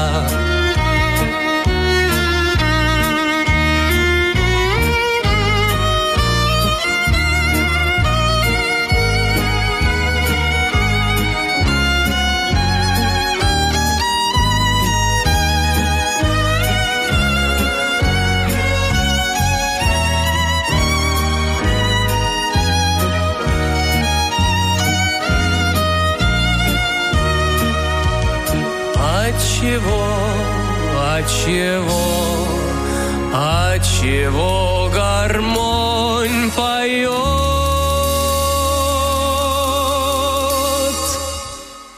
От того, что кто-то любит гармониста. No, tak sme sa po pesničke presunuli do záverečnej časti našej relácie. Ja som slúbil, že si povieme opäť kontaktné údaje. Mail studio zavináč slobodnyvysielac.sk Naša internetová stránka, zelené tlačidlo otázka do štúdia alebo 048 381 0101. Ešte jednu vec otvoríme a potom pôjdeme už na vaše reakcie. Um, a to je to, uh, už čo aj tak trošku očko naznačil, že um, prečo ten vlastne Navalny neurobil nič preto, aby ho nezatkli? Že však tým môže operovať aj ruská strana, že však mal sa doma hlásiť, mal podmienku, to je celé. No, uh, hlavné správy prinesli Uh, taký komentár, v ktorom sa konštatuje, budem vám z toho citovať. Už počas pobytu, aby sme teda vedeli, prečo vlastne Navalny Navalného uväznili. Už počas pobytu v Nemecku obvinila Ruská federálna väzenská služba Navalného z porušenia podmienok k podmienečnému trestu odňatia slobody, ktorý sa aj odpikával pre odsudenie ešte z roku 2014. Mal proste podmienečný trest a z vyhýbania sa dohľadu ruského orgánu trestnej kontroly. Z článku publikovaného v britskej lekárskej publikácii The Lancet o Navalného liečbe totiž vysvetlo, že aktivista bol prepustený z nemocnice v Berlíne už 20. septembra a že všetky príznaky o choroby zmizli do 12. októbra. Ruská väzenská služba už minulý rok tohto kritika Kremľa vyzvala na okamžitý návrat do vlasti a vyhlásila, že za porušenie podmienok jeho podmienečného odsúdenia na podbyt zahraničí môže čeliť väzeniu. Rozsudok z roku 2014 totiž obsahoval skúšobnú dobu, ktorá mala vypršať v decembri 2020. Ruské úrady uviedli, že Navalny mal podmienku a počas tejto skúšobnej doby podliehal pravidelným osobným kontrolám u príslušníkov zákona. A teda tá otázka je, tu sa treba pýtať na dôvody, prečo sa Navalny do Ruska nevrátil, hoci teda už bol prepustený v septembri a v, už v oktobri nemal žiadne príznaky a podmienka mu mala vypršať na konci decembra. Prečo sa teda nevrátil v tomto čase do Ruska? Hoď rovno iba na otočku, aby sa teda hlásil na tom úrade, kde sa hlásiť mal. A bol by po 31. decembri 2020, keby mu táto podmienka vypršala, bol by slobodný človek.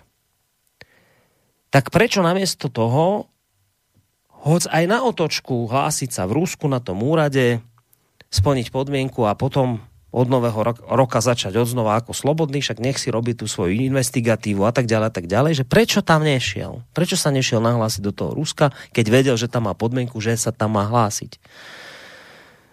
A teraz sa tam, tá otázka sa ponúka, že bolo pre Navalného teda dôležité dosiahnuť ten stav, aby v tom väzení nakoniec skončil? Áno, mainstream ten tvrdí, že alebo také v tom mainstreamovom svete sa teda tvrdí, že pokiaľ sa bavíme o tom, o tom obvinení z roku 2014, e, to sa má týkať nejakého spreneverenia peňazí v prípade firmy E. Rocher, že to teda bolo nezákonné a toto nezákonné konanie mal potvrdiť aj súd pre ľudské práva, ktorý tento verdikt už v roku 2017 považoval za svojvoľný a neopodstatnený. Uh, a teda v roku 2019 uznal domáce väzenie Navalného ako politicky motivované. Čiže, čiže ten mainstreamový svet hovorí, aj tak to bolo nezákonné väzenie. No dobre.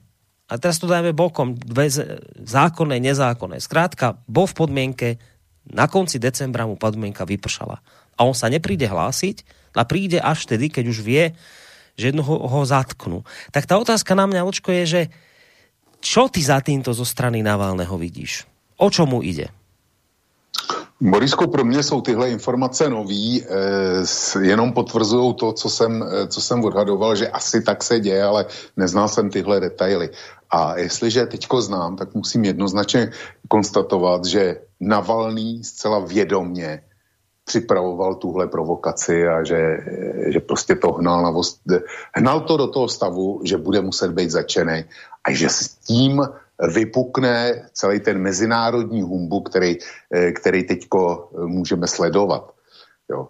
To, to prostě bylo to připravené a zapadá to do toho obrazu, eh, který jsem nastínil, že pro mě datum jeho návratu do Ruska dva dny před Bidenovou inaugurací, že to, že to má jednoznačně spojitost. A teď je otázka, jestli to je hra, eh, provokace vymyšlená a režírovaná na Valným, a nebo jestli e, Navalný je hercem e, v e, režii někoho úplně jiného, kdo, kdo prostě chce, mm, já nevím, chce vyhrotit konflikt s Ruskem, nebo já, já ne, ne,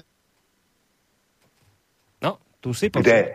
Dobre, počujeme sa. Pre si nám trošku vypadol. Kde, kde Navalný je jenom jedním z herců.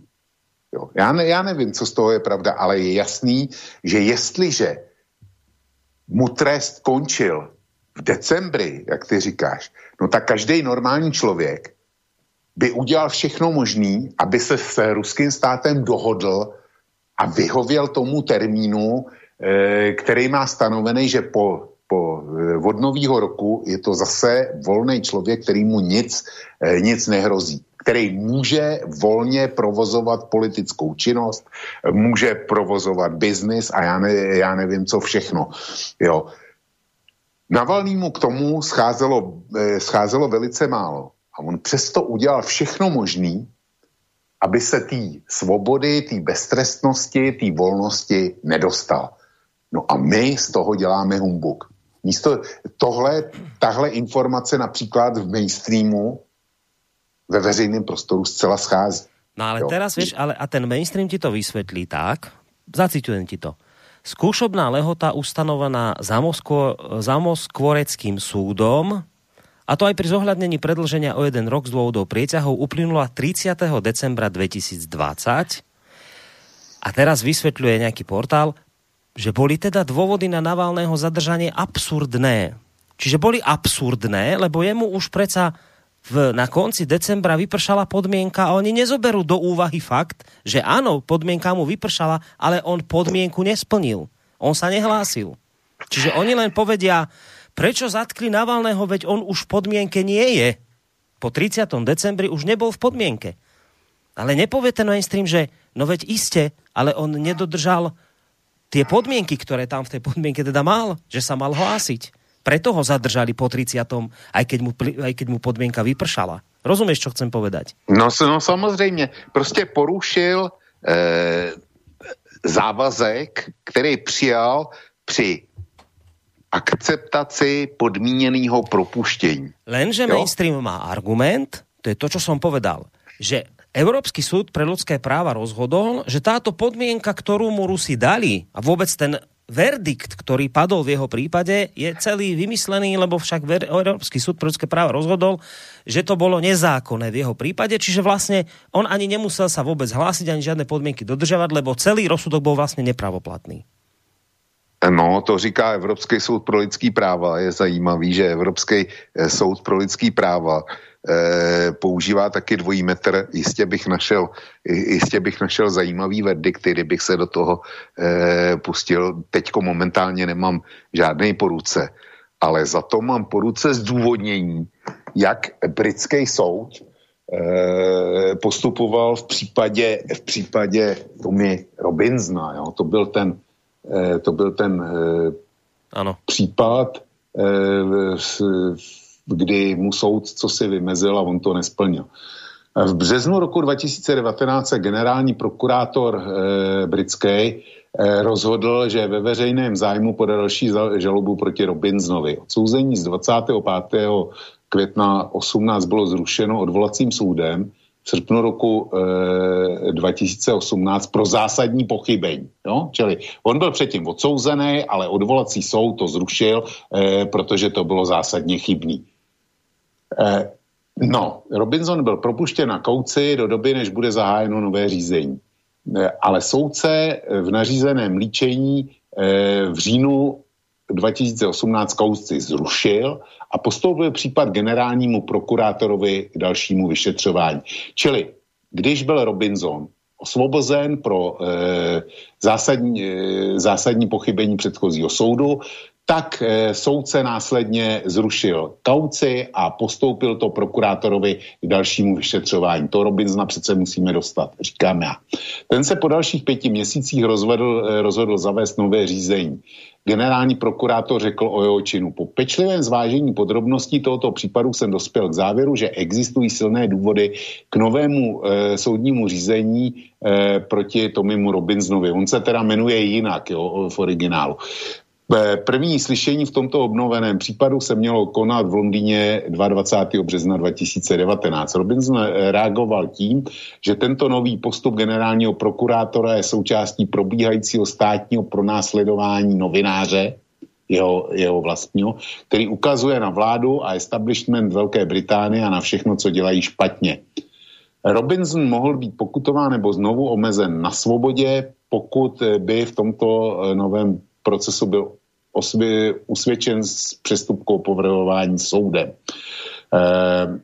zmíněné silné důvody, opakuju, zmíněné silné důvody k novému řízení byly zváženy a akceptovány 14. května a bylo nařízeno plné jednání.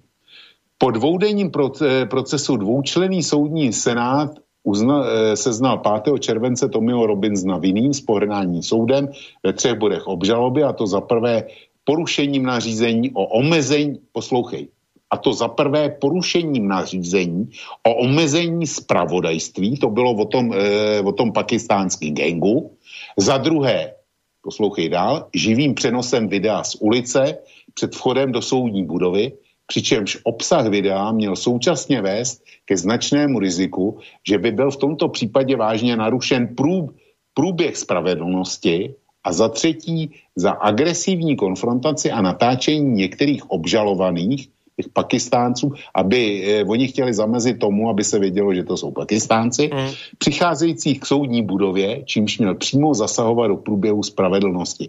Takže, eh, proč jsem to citoval? Protože Evropský soud pro, eh, seznal Navalného neviny, eh, nevinného a ten proces v Rusku označil za vykonstruovaný. To přece, to přece byla jenom šikana.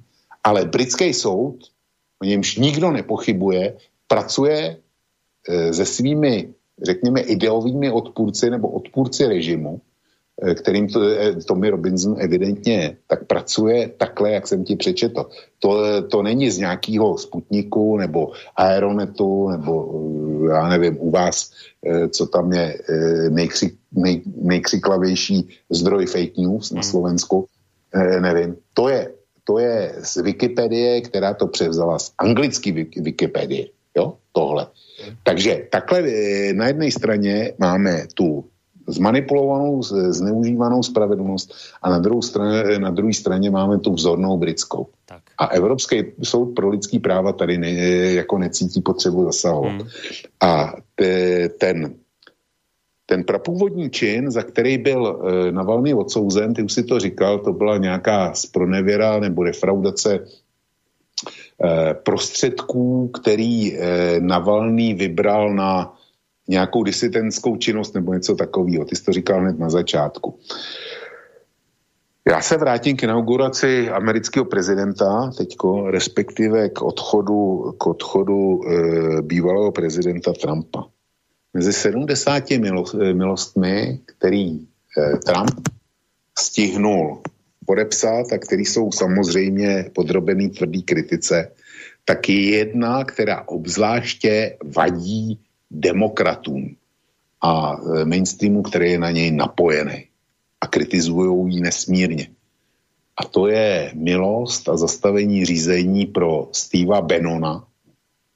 Steve Benon, jak si určitě pamatuješ, byl e, šéf, nebo byl to e, člověk, který e, navigoval, politicky navigoval Donalda Trumpa. Mm Eh, po dobu první prezidentské kampaně a byl to takový jeho politický guru a říká se, že nebýt, ben, nebýt Benona, tak by Trump eh, v Bílém domě nikdy nebyl. No a e, za co byl stíhaný Steve Bannon? Za úplně stejný delikt, jakýho se měl dopustit Navalný, jenomže v daleko menší míře. E, Steve Bannon založil kampaň kde sbíral finanční prostředky na výstavbu té zdi na jižní hranici Spojených států s Mexikem, aby, aby nebyla prostupná pro e, nelegální přechody e, latinoameričanů do Spojených států. No a měl použít ne několik milionů, tam, tam šlo o miliony eur, si tuším říkal v případě Navalního, tak Steve Bannon měl Eh, měl si pro svý účely eh, přivlastnit několik set tisíc dolarů. A za to měl být odsouzený. A Donald Trump to zastavil a je to, je to předmětem obrovské kritiky. Takže v případě Navalného je jako houska na krámě pro všechny ty naše jedině správný, že je to vykonstruovaný, že to je šikaná, že Navalný je jak, eh, čisté jak lílie. Zatímco Steve Bannon a Tommy Robinson, to jsou samozřejmě kriminálníci, gauneři a o jejich vině, stejně jako uh, v případě Fica a Kuciakově vraždy, nikdo uh, jedině správný nepochybuje. No, poďme mi na tie maily už, lebo ten čas jo. jednoznačne velí. Takže ideme tak, ako prišli. Richard z Galanty píše, dobrý večer, prajem do štúdia vynálezca Novičoku. Profesor Ring vyhlásil, že po zasiahnutí tohto jedu je nulová šanca na uzdravenie Ale Navalny, tak ako Skripal, zázračne vyzdraveli. Navalny je len babka a dosadený agencia jej a západu, aby provokoval Rusko, konkrétne svojho rivala Putina. Pre Putina nepredstavuje Navalny žiadne politické nebezpečenstvo, nikdy sa nestane prezidentom, nie je to ani štátnik, ani káder. Prečo nechceli lekári v laboratóriu v Bundeswehru zverejniť zrejme utajenú správu, ktorá by potvrdila otravu novičokom? Samozrejme, zadržanie Navalného začali kritizovať elity celého sveta, nevynímajúc okupantku v prezidentskom paláci. Čaputovú na rozdiel od Vlka mňa vyjadrenie Čaputovej neprekvapilo, vieme, aké noty hrá a sa k Navalnému ako aj k udalostiam v kapitole hneď vyjadruje, ale to, že v jej krajine, kde sa nebudú báť ľudia omierať, ako sa pred prezidentskými voľbami vyjadrila, to jej neprekáža, že dochádza k demontáži právneho štátu zo strany Matovičovej vlády. Je to ako by sa vám pred očami rúcal barák a vy kritizujete suseda za neodprataný sneh na chodníku. Pán Vok, myslíte, si, myslíte si, že Návalného kauza oslabí postavenie Putina, alebo bude e, časom stíhaný za kolaboráciu voči Rusku? No, túto, túto otázku sme už v podstate trošku zodpovedali. Ja, ja si to dovolím t- iba trošku tú otázku preformulovať, totiž to náš mainstream sa už dnes vytešuje a teší sa na zajtrajšok lebo vec, ktorú sme nespomenuli, je, že zajtra sú už ohlásené masové protesty v Rusku. Navalny už vyhlasuje z väzenia, že teda choďte do ulic, nerobte to za mňa, ale robte to pre seba, za svoju budúcnosť a tak. No a keď si dnes tak prelistujem ten mainstream, tak tuto čítam na aktualitách, že sobota ukáže, či sú Rusi vôbec ochotní výjsť za Navalného do ulic, Uh, navyše v situácii, keď sa v Rusku trestá účasť na nepovolených demonstráciách, a ruský cenzor dostal za úlohu blokovať populárne online platformy mladých. Takto sa to prezentuje v médiách e, mainstreamového prúdu. E, ruská vláda teda vyzvala e, tie sociálne médiá, aby ne, neburcovali mladých ľudí do ulic, pretože je tam zdravotné živ, aj riziko, proste, že sa im tam môže niečo udieť, ak tam budú nejaké strety s policiou. No skrátka, dobre, mainstream to tak, by si to tak prial, že asi keby to tam zajtra v tých uliciach riadne zahúčalo, tak ja skúsim tú otázku preformulovať, že čo očakávaš od zajtrajšieho protestu, či to bude masovka, alebo to bude pre týchto ľudí, ktorí toto organizujú, tieto veci sklamaním skôr? Borisku, já nevím. Já jsem, já jsem sám zvědavý, co se stane zítra, kolik jich přijde a ona je otázka, co je masovka, víš. Protože eh, pokud vím, tak ty největší eh, demonstrace proti Putinovi, které proběhly asi před rokem řádově, tak eh, přivedli do ulic Moskvy asi 50 tisíc demonstrantů. 50 tisíc demonstrantů vypadá jako obrovský číslo, ale je potřeba si uvědomit, že samotná Moskva má 15 milionů obyvatel.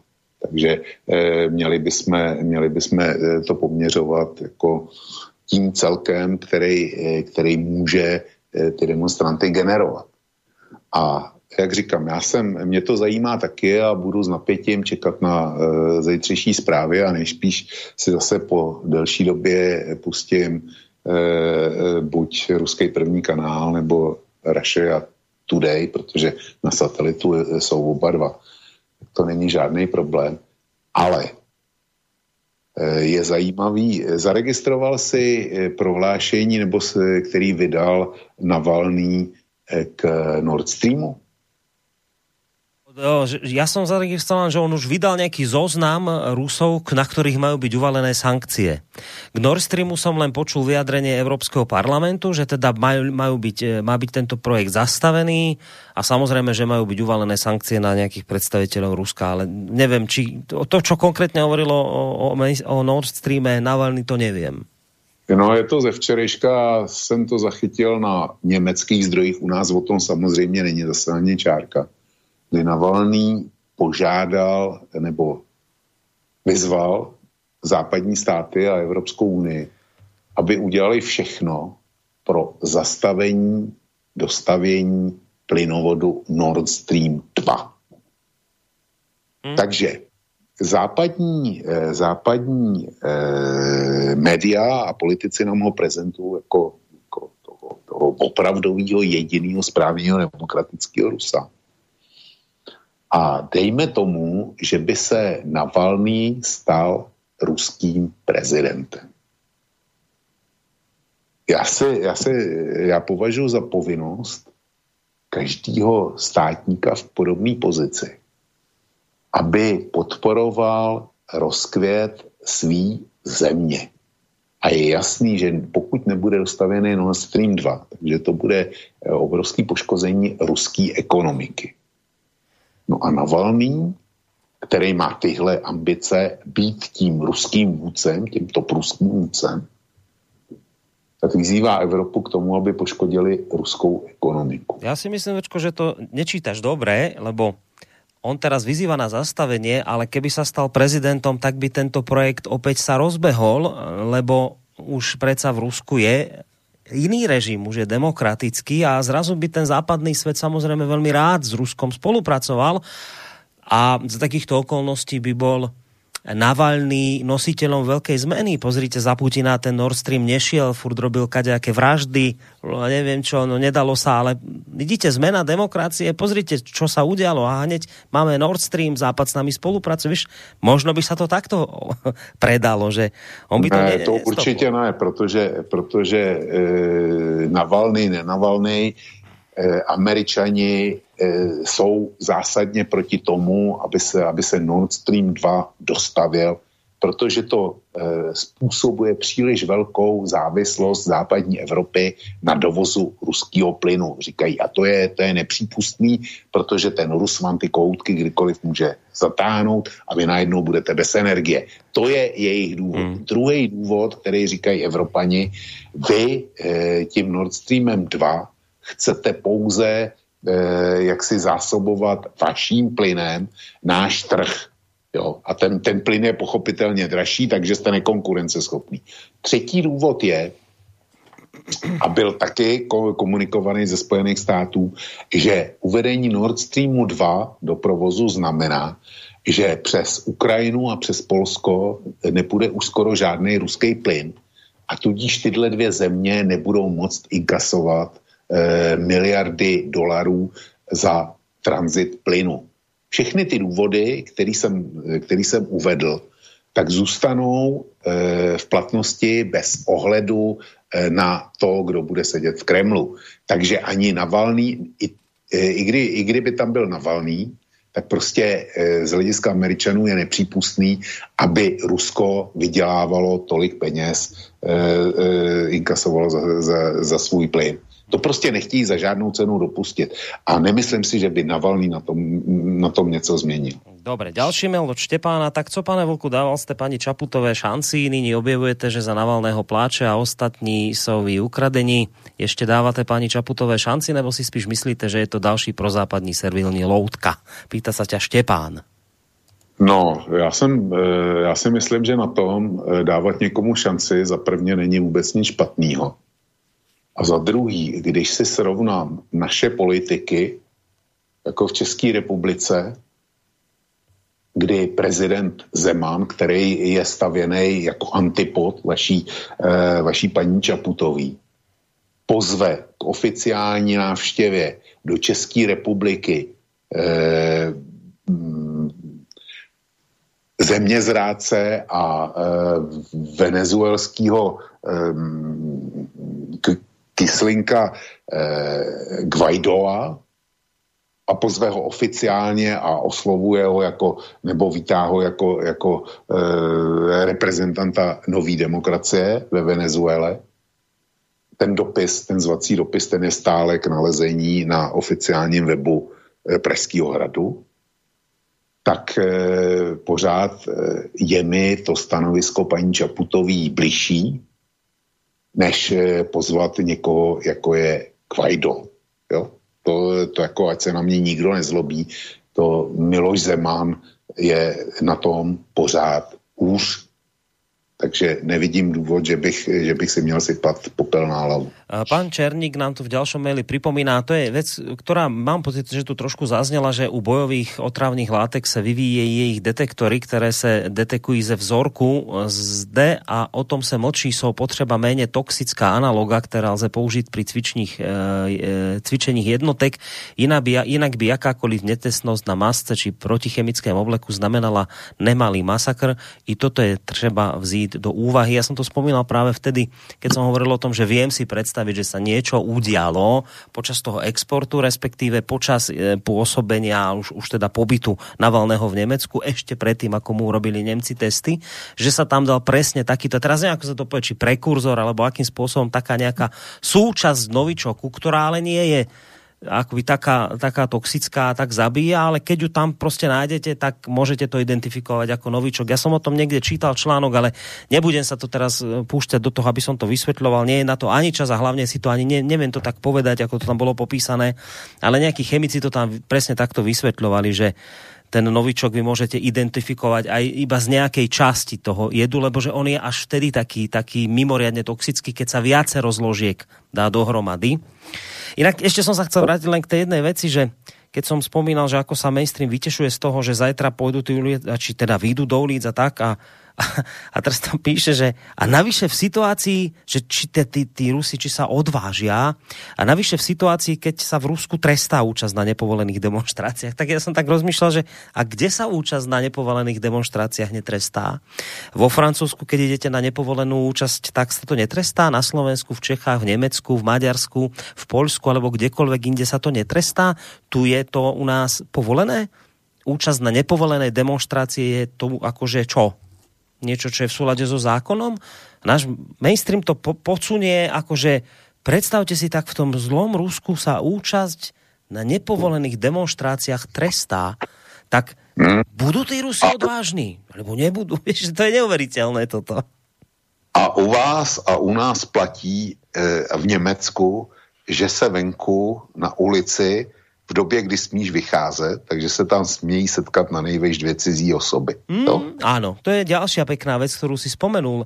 Zajtra zrejme nikto nebude vyplakávať nad tým, že neboli dodržané bezpečnostné odstupy, masky, rúška, veci, zhromažďovanie, presne ako pri, pri Black Lives Matter.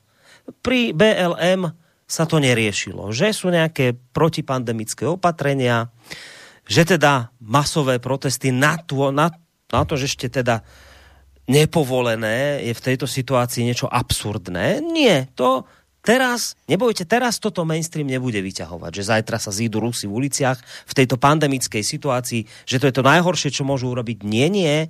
Zajtra to nášmu mainstreamu vadiť nebude.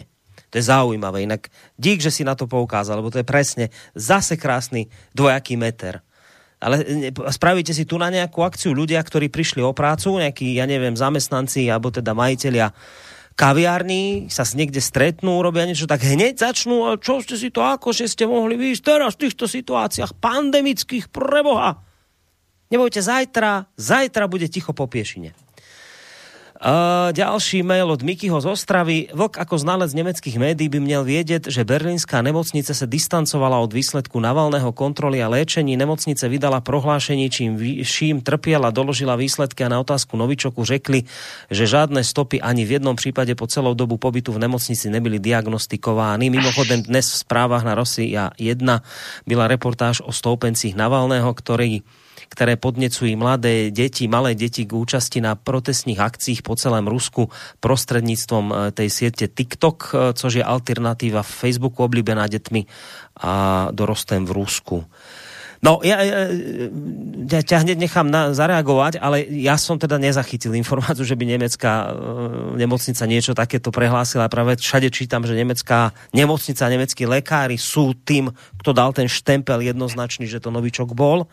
A tá druhá časť vášho mailu, že áno, že ten TikTok cez nich, práve cez túto sociálnu sieť sa to má všetko šturmovať a preto vlastne uh, ruské, ruská vláda vyzvala túto sieť, aby proste nerobila tieto veci, že bude v tejto situácii mladých ľudí akože lákať do ulic, ale teraz to nevadí. Teraz, teraz je občianskou povinnosťou občianskej spoločnosti výjsť do ulic v tejto situácii. Teraz každý uvedomelý občan má, aj, aj mladí majú, všetci majú, tak teraz budú mať podporu No tak nech sa ti páči, Vlčko, môžeš zareagovať. Já, já jsem na tom s informacemi e, o tom, o stanoviscích, oficiálních stanoviscích berlínský nemocnice Charité. Přesně stejně jako ty. To znamená, já vím pouze a z německých zdrojů, že vydali, vydali několik prohlášení, že tam ten novičok byl. Je mi líto, musím posluchače zklamat. Mám úplně opačné informace. Juraj píše, že Navalny ako nevalný spôsob farebnej revolúcie v Rusku. Nevalnému Navalnému sa vraj nechcelo odísť z Nemecka, vraj bol odtiaľ vystrkaný, má na krku 358 miliónov rublov defraudáciu z miliardy, ktorú dostal zvonku. Je to dosť, tak som sa dočítal, že je vraj odpísaný, ale za to, že na jeho miesto by vraj mala nastúpiť jeho manželka Júlia. Skrátka podobný scenár ako v prípade Cichanovskej v Bielorusku, namiesto aby Západ pristúpil k riešeniu reálnych problémov Európy a dôsledkov tzv. pandémie robí takéto podrazácké kroky, ktoré sú zjavným zasahovaním do vnútorných problémov Ruska, ale Unii to zrejme neprekáža. Ak, e, a aj to, ak chcú riešiť nátlak na Putina, ako je nejaký palác, ktorý je vytvorený pod vodom, je to vraj koláž, ale účel svetí prostriedky. Tak toto napísal Juraj. K tomu já nemám co říct, tam je spousta tvrzení, který e, například o tom paláci, který mně jsou neznámí a nemôžu k ním zaujmúť stanovisko. Ja možno len k tej jednej veci by som povedal, kde hovorí Juraj, že teda mal byť Navalny, že nie, že on chcel ostať v Nemecku, ale že ho vystrčili stade, lebo že teda má na krku takúto dlžobu. Ja som skôr čítal zaujímavý názor, ktorým by som sa vedel ako do značnej miery stotožniť. Konkrétne ide o komentátora ruskej spravodajskej agentúry RIA Novosti Petra Akopova, ktorý hovorí, že samozrejme, že pre Kreml by bolo oveľa lepšie, ak by Navalny ostal v Nemecku, ale nie je to problém Kremla, že sa teraz e, Navalny vrátil, že ďaleko v horšej situácii je vlastne samotný Navalny, pretože sa mu podľa tohto e, komentátora skrátka zúžil ten jeho manévrovací priestor a to tým, že sa mu nepodarilo Rusov presvedčiť o tom, že jeho otravu nariadil Putin. Takže vlastne akoby nemal už inú možnosť a musí to hrotiť až, až takýmto spôsobom, že toto je dôvod, prečo uh, vlastne odišiel do toho Ruska, lebo jednoducho ten príbeh o novičoku, otrava, kóma, zázračné prežitie, proste, proste to nezafungovalo na tú ruskú spoločnosť, takže toto je ten dôvod, prečo, prečo odišiel, lebo sa mu ten manévrovací proste priestor zúžil. Uh, neviem, či máme niekoho na linke, lebo niekto telefonoval, teraz akurát nevolá, tak poďme na ďalší mail. Uh, poznávočko Sáru Wagenknecht pekne naložila Markusovi Lancovi v televíznej diskusii ohľadom Navalného a Nord Streamu. Je to na YouTube. Vok vie po nemecky, oplatí sa na to pozrieť. Je to z 8. októbra tohto roka. Iba taká otázka, či si to videl. Nevidel. Dobre, máme tu poslucháča na telefónnej linke, tak si poďme zdvihnúť telefón. Dobrý večer. Dobrý večer. Ja by som sa chcel len spýtať, že či ten Navalný e, trochu neriskuje. Že ho teraz môžu proste zapadňari zneužiť tým, že ho proste od, odfajčia. Ďakujem. Ďakujeme pekne. Do počutia. No, já si kladu otázku, proč e, Navalný jako co tím, co tím získá. Já žádný profit pro něj nevidím. Kdyby byly v, do, v dohledné vol, eh, době volby, tak bych to ještě i pochopil. Jo. Ale eh, Putin, další volby v Rusku budou někdy asi za tři roky prezidentský. Nebo za, za jak dlouho. A to je prostě hrozně dlouhá doba, ten efekt toho návratu a toho humbuku kolem něj nutně musí vyšumět a udržovat tři roky e, společnost v napětí, v nějakém rozruchu, to asi e, to nepokládám za možný. Takže nevím. Nevím, proč se vůbec vracel do Ruska. Dobre, dáme si ešte jeden telefon a potom už ostaneme len na maily, lebo už sa nám ten čas skráti. Dobrý večer. Dobrý večer, máte na telefóne. No, no ja keď to zamýšľam nad tým Navalným, tak podľa mňa aj ako on už nerozhoduje o svojom osude, ale to povedá pán Vlk, že môže byť herec. A pokiaľ by som bol na mieste, že by som bol herec a mal by som sa vrátiť na Ruska, ale do Ruska, tak by som si sám uh, držal tú podmienku alebo tú tí zadné dvierka, aby ma zatvorili, pretože uh, on má v Rusku veľa nepriateľov, za prvé.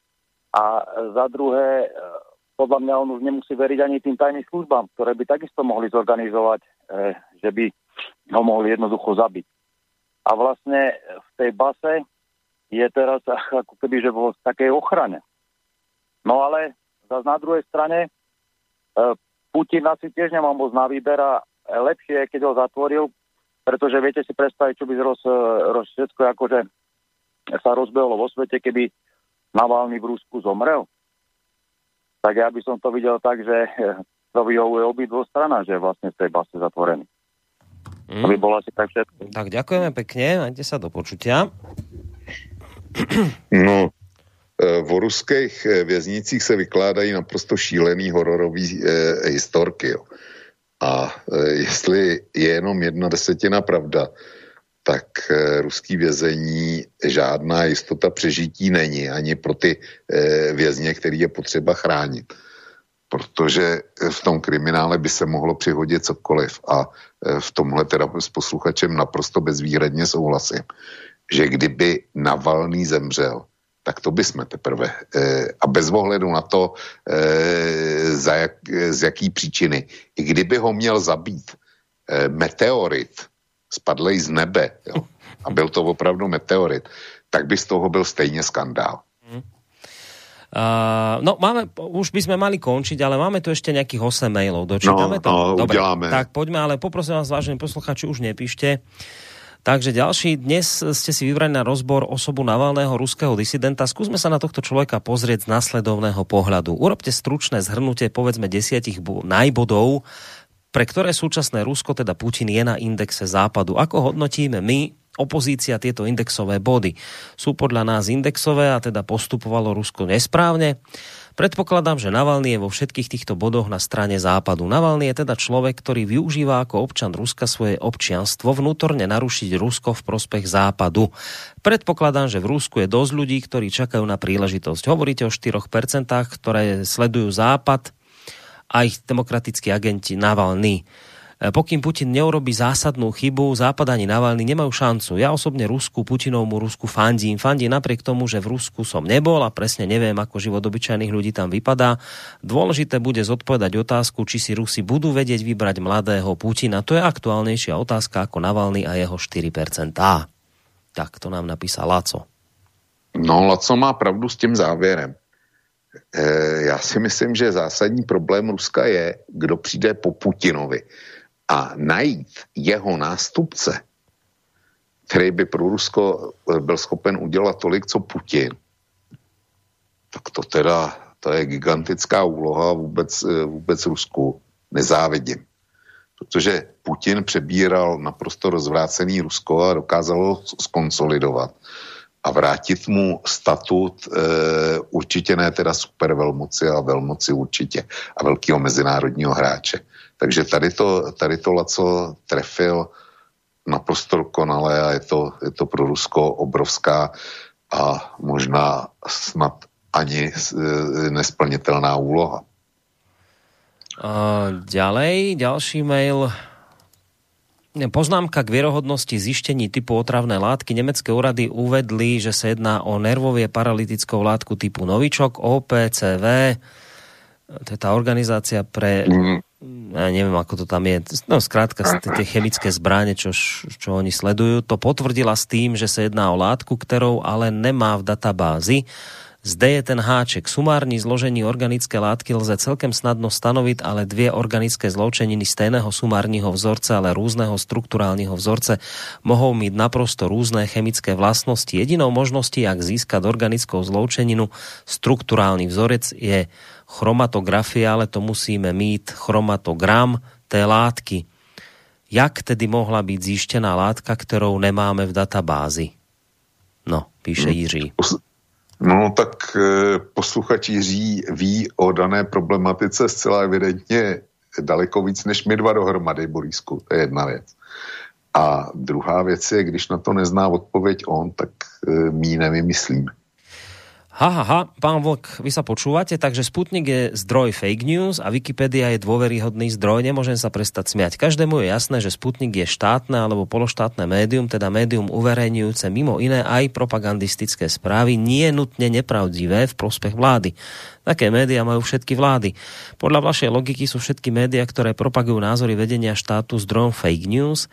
Pokladať Wikipédiu za dôveryhodný zdroj môže hádam len ten, kto tam nič v oblasti sporných tém, ako sú politické alebo historické, nečítal, alebo nedovinutý tínedžer. Fakt si to myslíte? Doteraz takmer vždy, keď som tam hľadal informácie o histórii týkajúcej sa histórie slovanských území, našiel som tam západnú propagandu a germánsky imperialistický protislovenský pohľad na svet. Nemám slov, však si tam môže napísať každý človek, čo sa mu zachce, ak tam len uvedie akýkoľvek zdroj svojich tvrdení. Ideológia z Wikipédie tečie ako voda spopod pokrievky na hrnci pri varení zemiakov. Želám pekný večer a ďalšie zaujímavé úvahy. Napísal Lubo. Já bych posluchači Lubovi doporučil, aby si to inkriminované místo, který takhle, eh, za který mě takhle tvrdě pískuje, tak aby si to pustil zítra z archivu znova a poslechl si, co říkám. Protože já jsem zcela záměrně eh, citoval údaje z Wikipedie, který česká Wikipedie převzala z eh, anglické Wikipedie. A prohlásil jsem zcela záměrně, že údaje o, Toby, o Tomi Robinsonovi nečerpám z žádného sputníku, aero, eh, aeronetu nebo nějakého slovenského superportálu šířícího fake news, ale z anglické Wikipedie. To znamená z Wikipedie, která, kterou, která je redigovaná ve Velké Británii takže o tom eh, Tomim Robinsonovi píšou tak, jak o něm píšou, eh, čeho všeho se dopustil a, a proč byl ve vězení a tak dál. Myslím si, že jsem citoval eh, jako docela šťavnatý pasáže. A posluchač mi tady eh, jaksi eh, najednou čte levity za to, že Wikipedii beru jako super e, spolehlivý zdroj, zatímco Sputnik je pro mě e, nedůvěryhodný mm, plátek nebo prostě e, šiřitel, šiřitel nepravdivých informací. Všechno má svůj kontext. Takže ať si ten kontext poslechne zítra ještě jednou hmm. a poslechne si ho třeba dvakrát a třeba pochopí, proč jsem řekl to, co jsem řekl. Posledné tri maily. Pane Voku, pokud eh, připouštíte, že sám pán Navalný túto provokaci plánoval, pak mi prosím řeknete, dávate této možnosti kolik procent? 5, 15, 60. Pripustil ste, že sám je možná hercem. Kdo je tedy podle vás režisérem? Nemecká vláda, EU, Soros? Kto zámerne kazí spolupráci medzi veľmocí Ruskem a zbytkem sveta za jakoukoliv cenu? Nájdete nejaký príklad takového špinavé, takové špinavé hry zo strany... Nájdete nejaký príklad takovéto špinavé hry ze strany Ruské federace? Štepán sa pýta. Já Štěpána neuspokojím, já ty procenta neznám a e, nejsem schopen je stanovit a lovit čísla ze vzduchu není, není ani moje hobby, ani, ani můj zvyk, takže tady mu nevyhovím.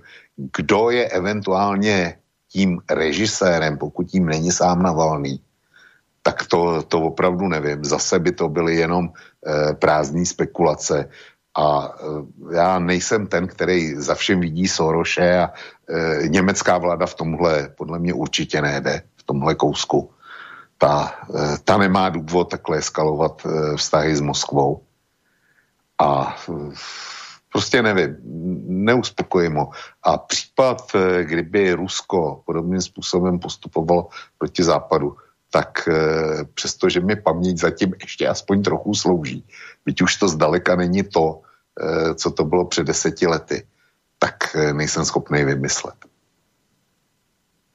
No, uh, tak pozrite, však možno, dobre, her, kto je, kto je režisér, no, to, komu to všetko, viete, že to asi nebude jeden, komu to vyhovuje, tak uh, najskôr sa pozrite sa na samotného Navalného, no tak skúsme si to takto povedať. Tak by povedal, že konšpirácia. No tak dobre, tak skúsme si zakonšpirovať. No tak celý ten incident s tou údajnou otravou novičokom sa po, sa nejakým spôsobom nepodarilo tak ako pretlačiť tej ruskej spoločnosti, ako by to bolo bývalo treba z jeho strany, no tak zabúdalo sa na to, neriešilo sa to už nejako, išlo to celé dostratená. Nejaké to video, kde vraj má hovoriť nejaký agent o tom, ako mali Navalnému otráviť e, jeho spotky, tak to bolo také viac akože na zasmiete, ako na niečo vážne. E, tak e, ruský aktivista Navalny, ktorý vidí, že sa mu to celé nejak rúca, nejde to, no tak príde do Ruska, hoci dopredu vie, že ho zatknú, spraví humbuk, spraví divadlo, teraz môže manipulovať ľuďmi a vyzývať ich do ulic a tešiť sa z toho, že uh, sa o ňom hovorí, že nie je no name. No tá je uväznený, kauza si, si žije opäť, opäť je na scéne Novičok, opäť je na scéne Navalny, len aby sa teda o ňom hovorilo. Európsky parlament vyzýva členské krajiny EÚ na okamžité zastavenie prác na plynovode Severný prúd 2. Mainstream má opäť tému, hovoria o tom, ako sa Putinov režim bojí, ako sa rúca. E, zrazu počúvame z mainstreamu slova o Navalnom ako o disidentovi, ktorý je tu pre slobodu, pre demokraciu ochotný do, aj, aj život svoj položiť. Mainstream má svoju tému samozrejme. Ja som minule čítal v denníku N, už tam píšu o ňom s nejakým historikom robili rozhovor, tam písali o ňom, ho prirovnávali k Nelsonovi, Mandelovi, k Sacharovovi, tam, že novodobý Václav Havel, tak majú proste tému. No a tak viete, že no kto je režisér, no komu to všetké, no tak pozrite si, koľkým všetkým by to vyhovovalo. No, ja vám viem povedať len jedného jediného, komu to nevyhovuje. No to je ten ruský, ruská vláda, ruský prezident, tým to určite nevyhovuje. No týmto to určite nevyhovuje. Ale ten, kto by to mohol režírovať a kto by z toho mohol mať prospech, tak to je zástup ľudí, to je zástup tých, ktorí by z toho ťažiť mohli. No. Navalny sa bojí o život, preto sa vrátil do Ruska, hovorí Luboš. Len taký krátky mail prišiel a ešte pridá mail o Devi a tým sa rozlúčime. V kasu z Beli, e, to je jedna z našich relácií, problém sídla pána prezidenta Putina e, riešili a dle katastru nemovitosti je to dom pro vojenské válečné vojáky, chce to zistiť. Tak vieš o tomto niečo, Vočko? Ne, nevím. Já, já prostě e, jsem se ani na to video, video od Navalného ne, nedíval, protože e, vím o tom, o velmi podobném videu, který natočil o paláci bývalého prezidenta Medvedeva. Takže je to, je to na největš něco identického a jsou tam tvrzení, které já nemám šanci hmm. nějak ověřit. Hmm. E, o tom, že, že, že by ruský e, katastr nemovitostí byl přístupný na internetu nevím, e, nebudu to zkoušet, jestli, jestli to je pravda, e, neznám ani adresu toho sídla, třeba to v, v tom videu je, ale dalo by mi to tolik práce, že mi to za, za to nestojí. A dokonce mě ani ta reportáž nezajímá. Hmm. Nevidím důvod, proč bych, proč bych se na to měl koukat. No dobré, tak v tejto chvíli maily, ktoré som slovoval, sú vyčerpané, tak by sme sa háda mohli aj rozlúčiť, aby som to zbytočne na, nenaťahoval, aby si mohol teda uh, ísť už spať, lebo je potrebné ísť v tom čase, kedy treba. Tak ďakujem ti, Vočko, veľmi pekne za dnešok. Nemáš za co, Borisku, bylo mi, bylo mi potěšením, že zase po 14 dnech e, jsme se potkali s tebou a s, spolu, e, s posluchači především. Děkuji jim za pozornost, kterou nám věnovali a přeju jim pěkný, pěkný víkend. Dobrou noc. Ja sa k tomu prianiu, tak, ja sa k tomu prianiu dobrého a pekného víkendu samozrejme pripájam. Pekný zvyšok večera vám spolu s Vočkom, e, zakladateľom a prevádzkovateľom portálu KOSA praje Boris Koroni. Majte sa pekne a do počutia. Táto relácia vznikla za podpory dobrovoľných príspevkov našich poslucháčov. I ty sa k ním môžeš pridať. Viac informácií nájdeš na www.slobodnyvysielac.sk Ďakujeme.